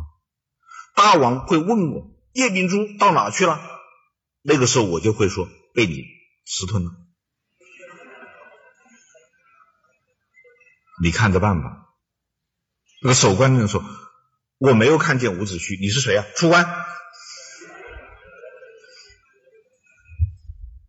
不人都是趋利避害的吗？对不对？爱有什么用呢？啊，秋收的时候，长工在地里割麦子，地主亲自送饭、送肉、送酒、送白面馒馒头到地地头去给长工吃，爱长工吗？不是，是让他吃饱了以后多干活，早点把我麦子割下来。长工吃了以后拼命的干活，是爱地主吗？不是，多割几亩地，多拿工钱。大家都是为利害在在奋斗，哪有什么爱啊？所以人与人的关系就是利害关系、算计关系。宋国有一个个体户做小买卖的，夫妻两个人每天晚上祷告。老婆就祷告说：“神啊，保佑我老公平安无事，每天挣一百块钱。”听到了，听到了，听到了。天长日久，她老公就觉得奇怪，说：“老婆，你这个人也是，咱不就是祷告，咱不就是向神要钱吗？向神要钱，要多少不是要吗？你为什么只要一百块钱，你就不能要一万块钱呢？那这奇怪。”老婆说：“我要那么多钱干什么？”你要真正的一万块钱，你就包二奶了。所以韩非说，人与人之间根本就不可以信任，不可以信任，是不是？人是靠不住的。他对那些君王说：“你最要提防的人就是你的老婆孩子，你的老婆孩子最靠不住。为什么呢？因为按照我们前面讲，我们前面讲过，这个当时的制度是世袭制度。”世袭制度，按照这个制宗法制呢，君主传位只能传给嫡长子。但是现在是战国时期，礼坏乐崩了，大家不讲这一套啊。所以这个君主传位不一定传给哪个儿子，那么可能传给谁呢？传给小儿子。为什么传给小儿子呢？小儿子是小老婆生的。为什么是要喜欢小老婆生的呢？因为小老婆年轻漂亮。韩非说：“女人的生理规律是妇人三十而色衰，什么意思呢？一个女人到了三十岁就不堪入目了。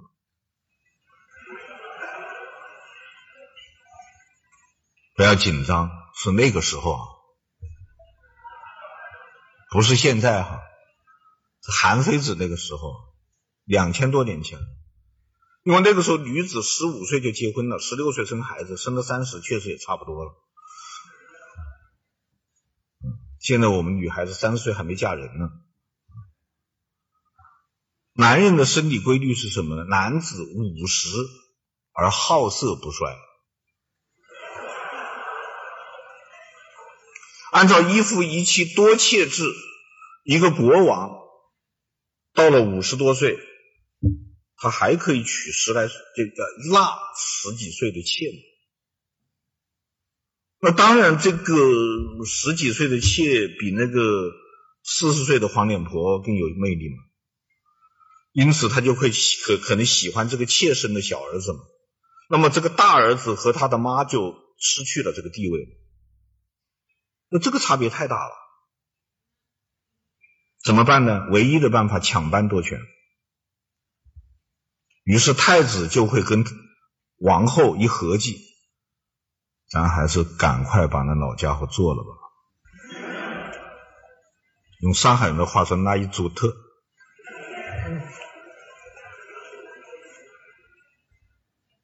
做它也很容易，饭菜里面放点东西啊，是吧？洗澡的时候别让它从澡盆里出来啊，有的是办法。所以韩非说：“以子之亲而妻之近，犹不可信，其语无可信也。”哪有可相信的呢？没有人可相信。那么什么可以相信呢？制度。这就是法家最重要的一个思想：人是靠不住的，制度才是靠得住的。韩非认为，应该把国家的制度设计为一整套具有自动运转程序的这样一个东西，这样国家就像一架机器，只要启动以后，它会自己运行，就像我们现在计算机一样，傻瓜也能用。那我们的傻瓜相机、傻瓜手机、傻傻瓜计计算机就是好用嘛，但它自己在里面动，它不要你管的。国家就应该这样，有一整套制度，自己有整套程序，它自己动。做国君的，只要启动程序就行了。这叫帝王治天下，只要按一下，按下去。这傻子都能当当老大，再弱智的人也能当领导。那这一套东西呢，是最管用的啊，确实是管用的。这历史上很多成功了的人，实际上靠的就是法家的学说，法家的这一套，它管用，如果它现实。但不等于说法家的东西就是最好的，我绝对没有这个意思。我必须讲清楚，千万不要误解我对儒墨道法四家的观点。我是一碗水端平的，我认为各有各的道理，各有各的问题。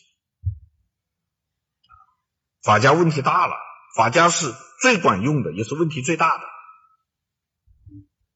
他最大的问题就是他完全不为人民服务。他整个的构思是围绕一个人来进行的，就是君主，就围绕他一个人。你看，连他的老婆孩子都要防，他只为一个人谋福利。法家讲的法治也跟我们今天的法治不可同日而语。他的法是王法，是帝王之法，是统治人民的，不是保护人民的。我们今天理解的法治，应该是人民立法，人民为了保障每个公民的权利，立法，然后授权政府来执行，这这是这样的一个思路，而他们的思路是完全相反，为了保障帝王一个人的利益，立法来统治人民，这这是最根本的问题啊，最根本的问题，这也没有时间讲它了。就是我的一个基本思想，就是第一啊，春秋战国是我们民族历史上思想文化最繁荣的一个时代，是中华民族的黄金时代。在这个黄金时代，产生了一大批伟大的思想家，这些思想家至今还在影响着我们。第二个，对于这些思想家，我们一定要采取一碗水端端平的态度。不可以独重某一家，所以待会儿提问的时候，千万不要问你最喜欢哪一家，没有没有答案的，因为我反对这种思维。这个春秋战国以后，中国历史上之所以再也没有出现过那么伟大的思想家，一个重要的原因，就因为汉武帝罢黜百家，独尊儒术。不是儒术有什么不好，是独尊不好。独尊不好。一个开放的时代，一个和谐的社会，应该有各种各样的声音，各种各样的态度，各种各样的观点，各种各样的方法。至于这个儒墨道法，他们的这个救世之策里面还有哪些宝贵的成分？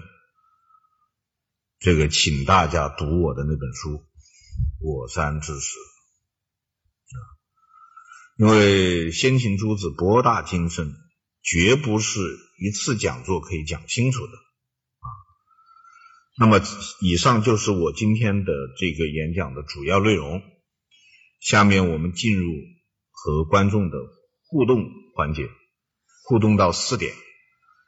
诸位有什么问题，请举手。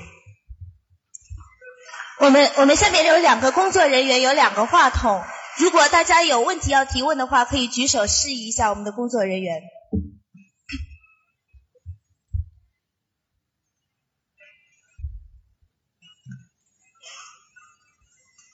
呃，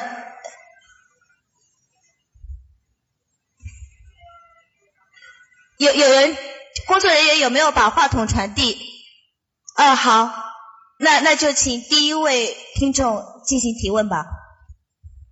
易中天，我问一下易中天先生，你就是在大学教学这么多年，但是你感觉到我们这个教学对少年儿童，你这个诸子百家有什么那个呃建议？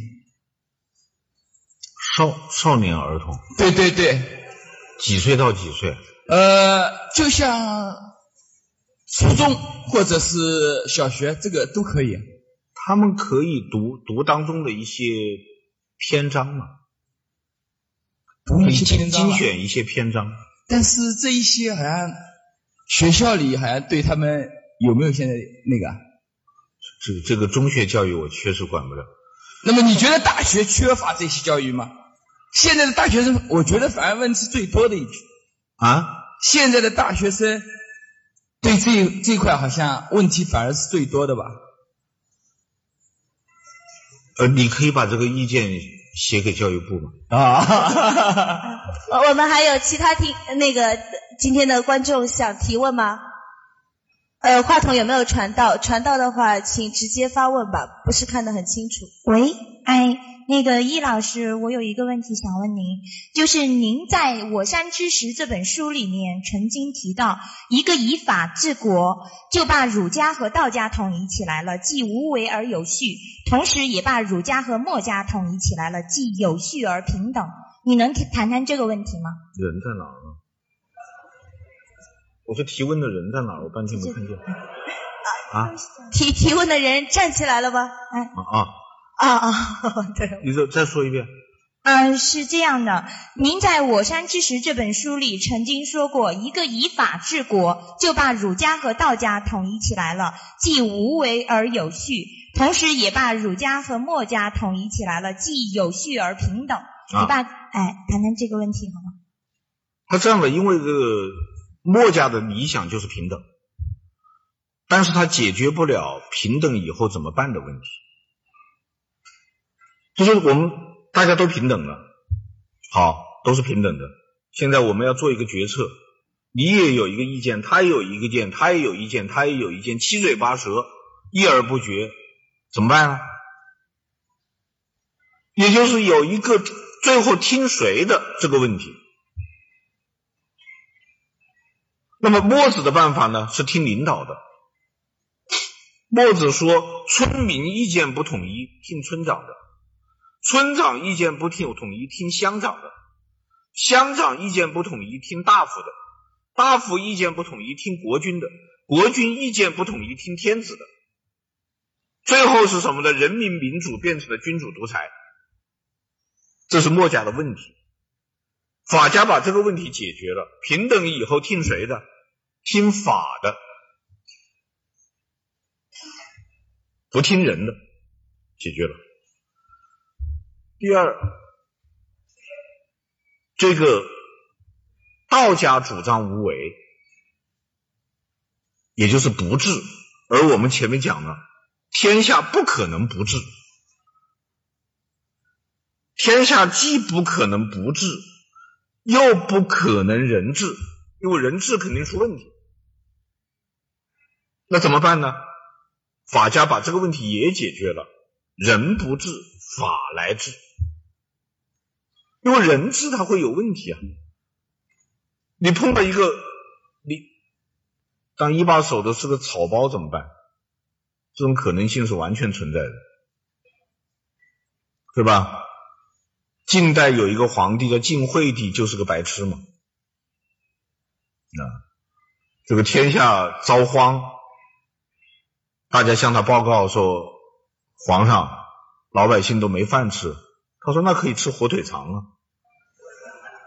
他原话是何不食肉糜？然后他在园子里散步，听见青蛙叫。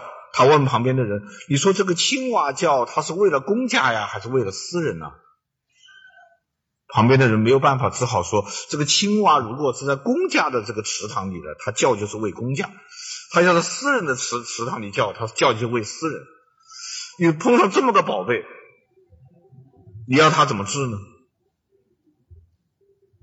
但是如果是法治就不要紧，法来治，人不治，所以。”韩非的一个以法治国，所以的以啊，不是依依照的依，是所以的以，以法治国就把儒家和墨家统一起来了，也把儒墨就把儒墨道三家都统一起来了，所以他是最管用的。他的问题就出在他的法不对，以法治国的思路是对的，制度比人靠得住的思路也是对的。但是他的法，他的制度是不对的，所以我们今天就只能抽象继承，继承制度比人可靠的这个思想，但是我们要定制定和他完全不同的制度，清楚了吗？好，谢谢。还有吗？哎，您好，那个易老师您好，我这里有一个问题啊，因为今天那个。您的讲座非常精彩，但是我个人感觉好像还不是很过瘾。那么就说您这本书呢，就是我正在拜读中啊，还没有完全读完。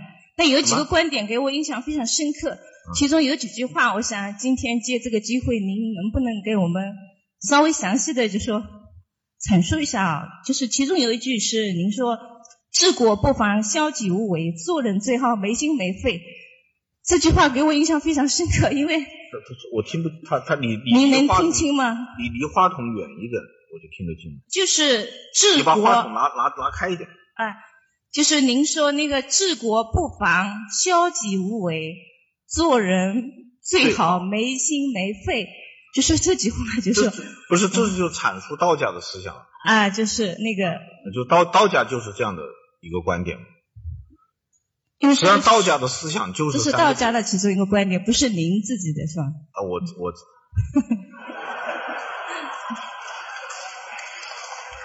不是。还有还有一句就是还有一句话啊，就是我印象他是他是从一个角度来说，从某一个角度来说。嗯。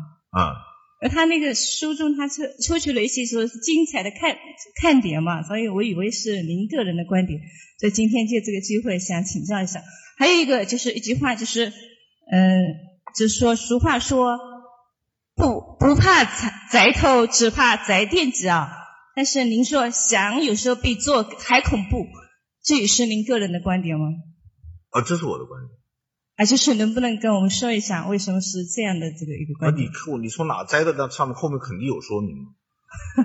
那是因为今天我感觉本来有问题会讲的更多一点，那今天发现好像。很多精彩的东西可能还在书中。那么想，今天你既然在的话，是不是跟可以跟我们说，那我们就说先听为快。这一位，啊啊，可以可以听得见就行。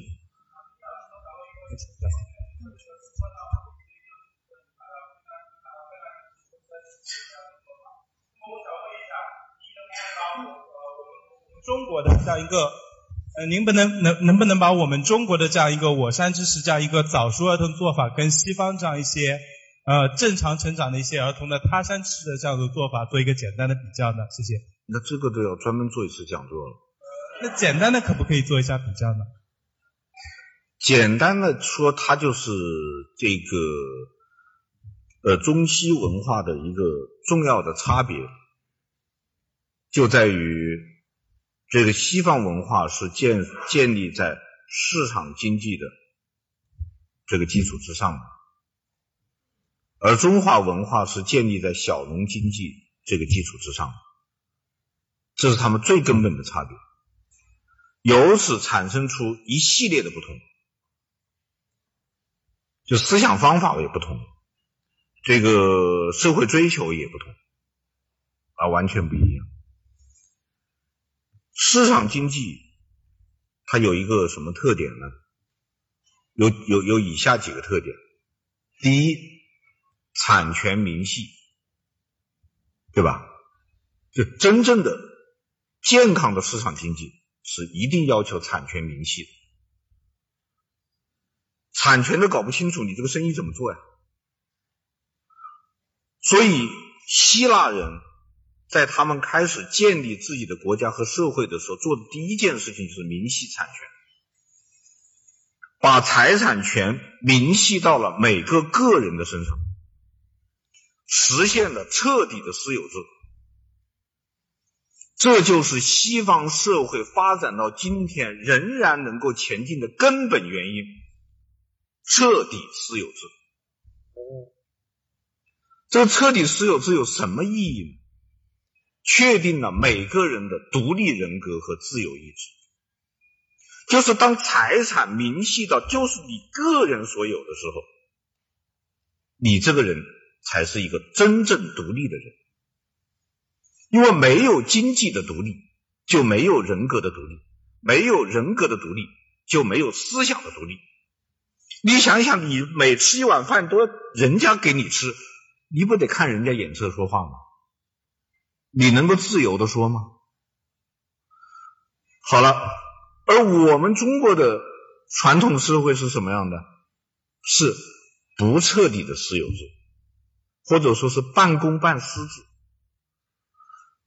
你说普天之下莫非王土，好像理论上讲，土地作为主要的生产资料是皇帝的，但是土地在民间是可以自由买卖的。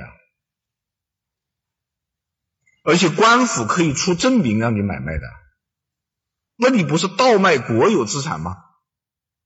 所以这个土地到底是谁的，从来就没有说清楚，到今天都说不清。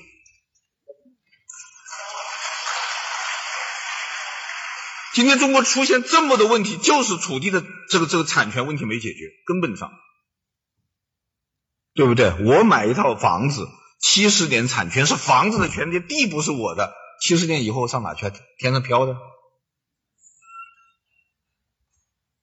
搞不清楚，对不对？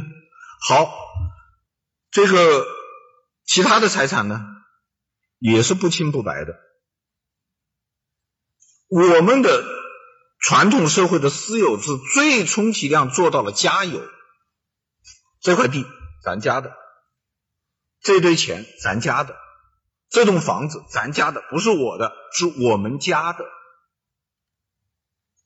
我们家对别人家来说是私有的，对家庭成员来说是公有的。你说是公有制还是私有制？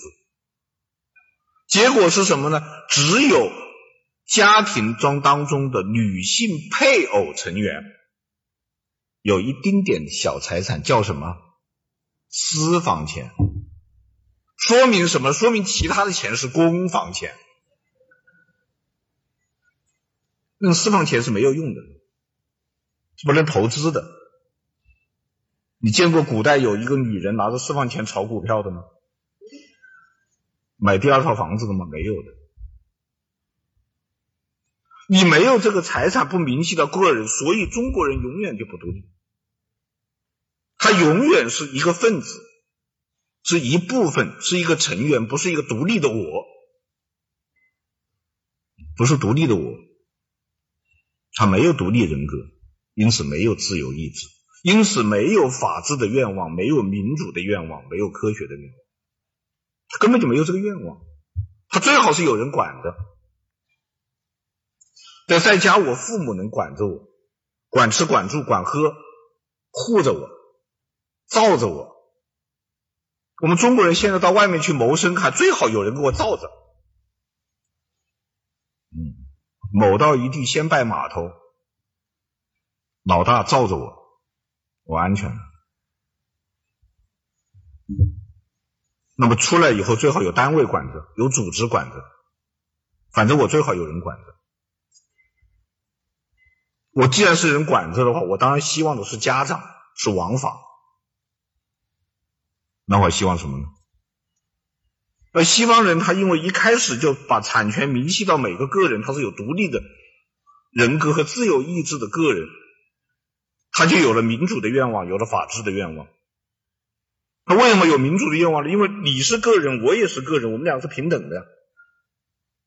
那凭什么你说了算啊？那当然也不能说我说了算啊。那最后谁说了算呢？只好定出一条规则来，少数服从多数，民主就产生了嘛，对不对？那好，你也是独立的个人，我也是独立的个人，我也不能听你的，你也不能听我的，我们听谁的呢？我们只好来定一个契约，因为我们是商业民族嘛。我们希腊人是商业民族嘛。商业民族当中最重要的一条就是契约精神。那么我我是买方，你是卖方，或者你是卖方，我是买方，因为每个人都可能成为买方，也可能成为卖方，对不对？我我就是最大的老板，我要去买牙膏嘛，那我也是买方嘛。那么我们要公买公卖。才是真正的市场经济，公买公卖，那我们就得信守合同，我们得签合同，我们就要做到契约面前人人平等，甭管你是谁，你是嘉兴市的市长，你要跟我做生意，你也得按照市场规律公买公卖，对不对？如果我这套房子是卖一百万的，我给你卖五万概率，我是行贿，我得公买公卖，好，契约面前人人平等。平等了吧？好了，又有一个问题，非经济生活呢？除了经济生活以外，我还有非经济生活，还有其他的生活，有社会生活。社会生活当中是不是也要有一个契约呢？他们觉得应该要一个契约。这个契约是什么？是法律。就是我们的社会生活秩序怎么维持？哪些东西是应该可以做的，哪些事情是不可以做的，我们得定个规矩出来。这个规矩是什么？就是法律。怎么定的？大家来定，因为我们都是平等的人，大家来定怎么定的？少数服从多数。我们开会、开议会、投票表决、立法。一旦立法了以后，我们在这个法律面前是人人平等的，我们都是平等。所以说，法律面前人人平等。听了以后，他发现还有问题没不能解决，还有法律管不着的，比方说道德问题，道德问题是法律不能管的，法律能管的一定不是道德问题，这个我们一定要讲清楚。在中国是糊涂账，很多人现在呼吁把道德问题立法，很混账的，道德问题一旦立法，那比文革还惨，后果极其严重。道德问题不能立法，但是必须有办法来解决。他们说：“那我们再签约吧。怎么签呢？跟上帝签，把这个问题交给上帝。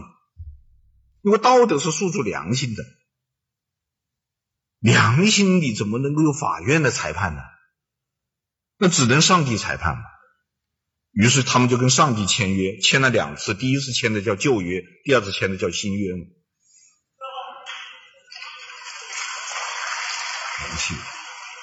那么这个问题还没有解决完，还有真理问题、科学问题，又怎么解决呢？跟自然签约，这就是自然科学，就是自然科学里面的公理、定理。比方说，两点之间最近的是直线，一加一等于二，我们也得这么，也得规定一套东西，否则我没办法做呀。就真理面前人人平等。契约面前人人平等，法律面前人人平等，上帝面前人人平等，真理面前人人平等。他通过这四个途径，才真正实现了人人平等。他的根本精神就是商业社会市场经济的灵魂——契约精神。所以西方人的人与人的关系是契约关系，比方说夫妻，夫妻就是契约关系，夫妻是合同关系，因为是契约关系才可以离婚呐、否则这个婚怎么能离呢？离婚就是宣布合同无效。所以你去看西方人的婚礼，它是非常有意思，就是个签约仪式，由一个神职人员来。主持，为什么要神职人员是主持？他代表上帝，别人不能代表上帝。他他既然他有法律手续，比方说到哪去登记啊等等啊，他要举行仪式的话，他一定是神职人员代表上帝来主持你的婚礼。然后这个神职人员会问新郎 George，你爱 Mary 吗？你愿意不管他是年轻还是衰老？富有还是贫穷，都跟他终身厮守、白头偕老吗？呃呃，Jody 说 yes，然后再去问 Mary，Mary，你爱 Jody 吗？等等吗？等等吗？嗯，Mary 说嗯 yes，什么意思呢？就是根据民民民法的这个原则，合同的签订必须代表当双方当事人的真实意愿，对不对？所以我们法庭在判决合同是否有效的时候，如果这个合同是被迫签的，或者是被诱骗签的，是无效合同，因为它不代表双方当事人真实意愿。因此，这个神职人员必须问：你是愿意结这个婚吗？是你的真实愿望吗？要问。啊，问完以后大家都说 yes 了以后，这个神职人员说好，请交换戒指。交换戒指什么意思啊？合同上签字啊。签完字以后说：“你们现在可以接吻了。”什么意思？交换合同文本。然后他们每到这一天都要举行一次结婚纪念日的活动。什么意思？重申合同有效。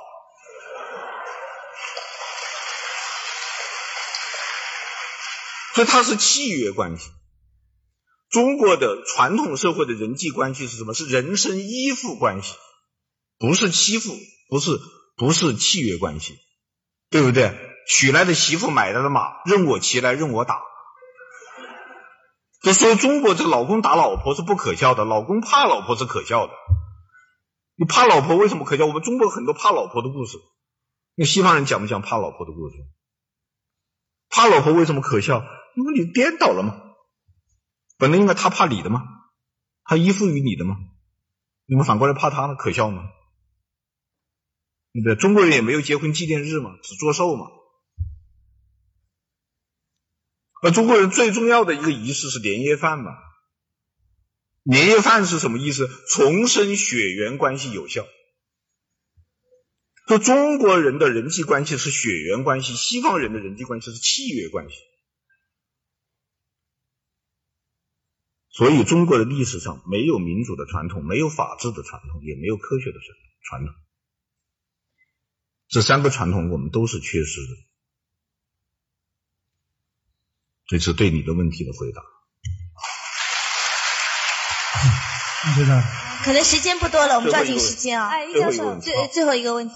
哎，易教授您好，呃，是这样的，嗯，都说您的讲座是站在平民的立场啊。在哪里？呃，请站起来提问。哎。在哪？我我也没找着，你帮我找找嘛。我我在，哦哦哦，看到最后最后最后，哎，易教授您好，嗯、呃，都说您的那个讲座是站在平民的立场，那么我想问一下，就是说，如果您像就是没有看过您的书，没有听过你的讲座，也没有看过百家讲坛的这些普通的老百姓，如果要你做一个自我介绍的话，您会怎么介绍自己呢？他既然都他他既然都没有看过，何必要我介绍呢？呃，就是我又何必要介绍呢？比方说，啊，算了，你这个问题就算了吧。呃，啊啊，好，这位，我问一个问题啊，就就就这位先生吧，就这位先生吧。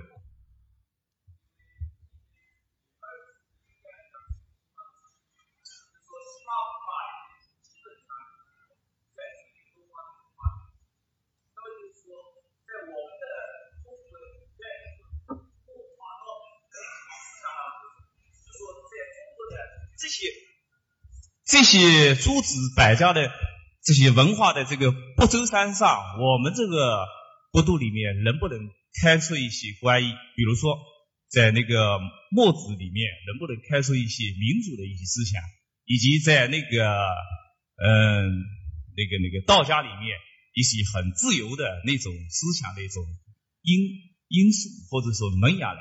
有，就是还有一个，就是说另外一个。刚才我也听到，就是说，在我们的这些文化当中，不存在一些西西方的一些普世价值的东西。那么，我们今天如此的重塑中国的古典的文化，或者说一些所谓的国学热，还有什么意义？他是这样的，我谢谢你的提问。我也是希望这样一种能够进行思想交流的提问，而不是八卦问题。哎，那易老师，哎，我我我我要回答他的问题，怎么了？我回答他的问题，也他回答他的这个问题也是今天的最后一个问题，就是我你可以去看一下《南方周末》，他记者陈一鸣对我的一个采访，我里面就谈到了，我说在中国的传统当中呢，有些东西是挖不到的，比方说民主的思想其实是没有的。我们要搞清楚什么是民主，民主最根本的东西是什么？很多人，我们现在中国人很多人理解的民主就是让人说话，或者是做决策的时候大家可以提意见，以至于现在就和很多地方政府发生冲突。地方政府就是我们不能这样搞，我要不你们这大家都提意见，七嘴八舌的话，我什么事都做不成了。他会有这个问题，这不是民主。民主的根本是政权民授，是人民授权政府，而政府在管理的时候是用不着这么征求意见的。因为很简单，你一旦做错了以后，我罢免你。这就不知道我我相信这个，因为我们浙江这个地方企业家应该比较多，企业管理这个是个很简单的事情。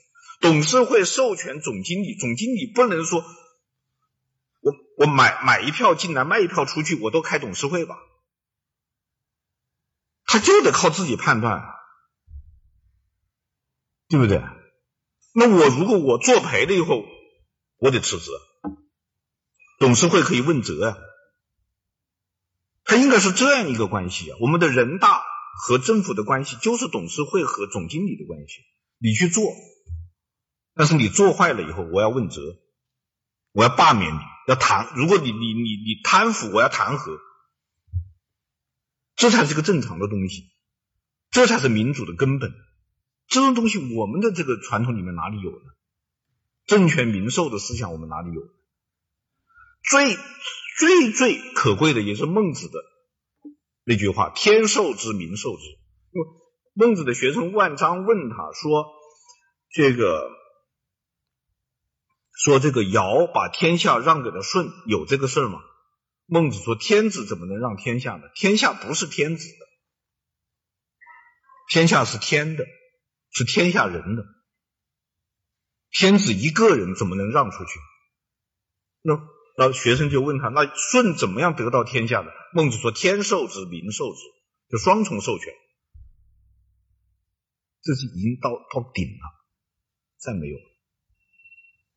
还有有些东西，你比方刚才说，从道家那里能不能找到自由这个概念，有点影子。但是我要讲清楚，道家的自由是没有根基的，所以道家的理想是实现不了的。道家是讲自由，我我总结庄子的思想就是六个字：真实、自由、宽容。而但是他的自由是什么呢？回到原始，回到原始，不要任何规则。都做不到的。庄子的马蹄篇说，马它的蹄子可以踏伤霜雪，它的毛可以御风寒，它在草原上驰骋，饿了就吃草，渴了就喝水，吃饱了喝足了就在草原上撒欢，这才是马的真实生活。可是来了一个伯乐，说他会相马，说他会驯马，他把这马来拿来给他套上龙头。钉上马掌，这马死三分之一了。然后伯乐又来训练马，让他齐步走，正步走。向主席台致敬什么等等。这马死一半了。因此，真实自由的活动生活就是天性是什么就是什么，这是道家的自由。这种自由是有问题的，因为自由是什么？自由的前提是自由意志。什么叫自由？就是我可以因为我的自由意志做出选择，但是不要忘了，它有个附加条件，也请你负责。你你你既然是你的选择，你就要负责任。而我们往往是要么就。我们中国人不喜欢负责任，皇帝都不负责。古代的皇帝有了天灾，像现在闹地震这会儿，他还下罪己诏。哎呀，朕失德呀，遭到天谴啊，朕有罪呀！大家都说：“哎呀，皇上圣明，万岁万岁万岁！”狗屁！他妈的闹地震与他有什么相干？那地震是他闹出来的吗？这叫负责，他瞎负责，不负不了责的事情他去负责，该他负责他不负责，对不对？从来就是逃避责任，逃避责任就没有自由。自由的前提必须是负责。我选择，我负责，我认了。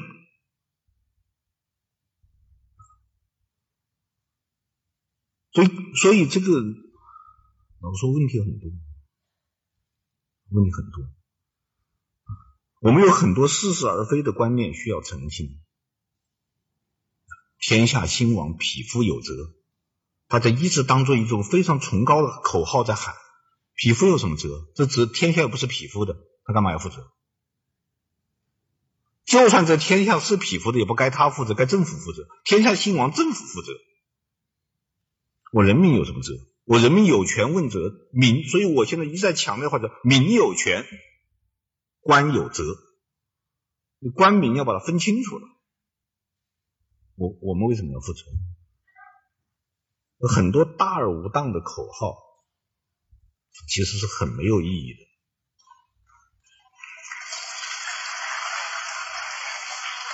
关于负责的问题，我可以讲一个笑话，啊，作为今天的演讲的结束吧。这笑话说，幼儿园里面有一个四岁的男孩亲吻了三岁的女孩。这个女孩说：“小帅哥，你知道这意味着什么吗？”四岁的男孩说：“放心，我会对你负责的。”这个三岁的女孩又问：“小帅哥，你负得了这责责吗？”这四岁的男孩说：“当然，我们又不是一两岁的小孩子。”谢谢大家。谢谢易中天先生给我们带来如此精彩的讲座，谢谢。让我们共同期待下一期的南湖文化论坛，谢谢大家。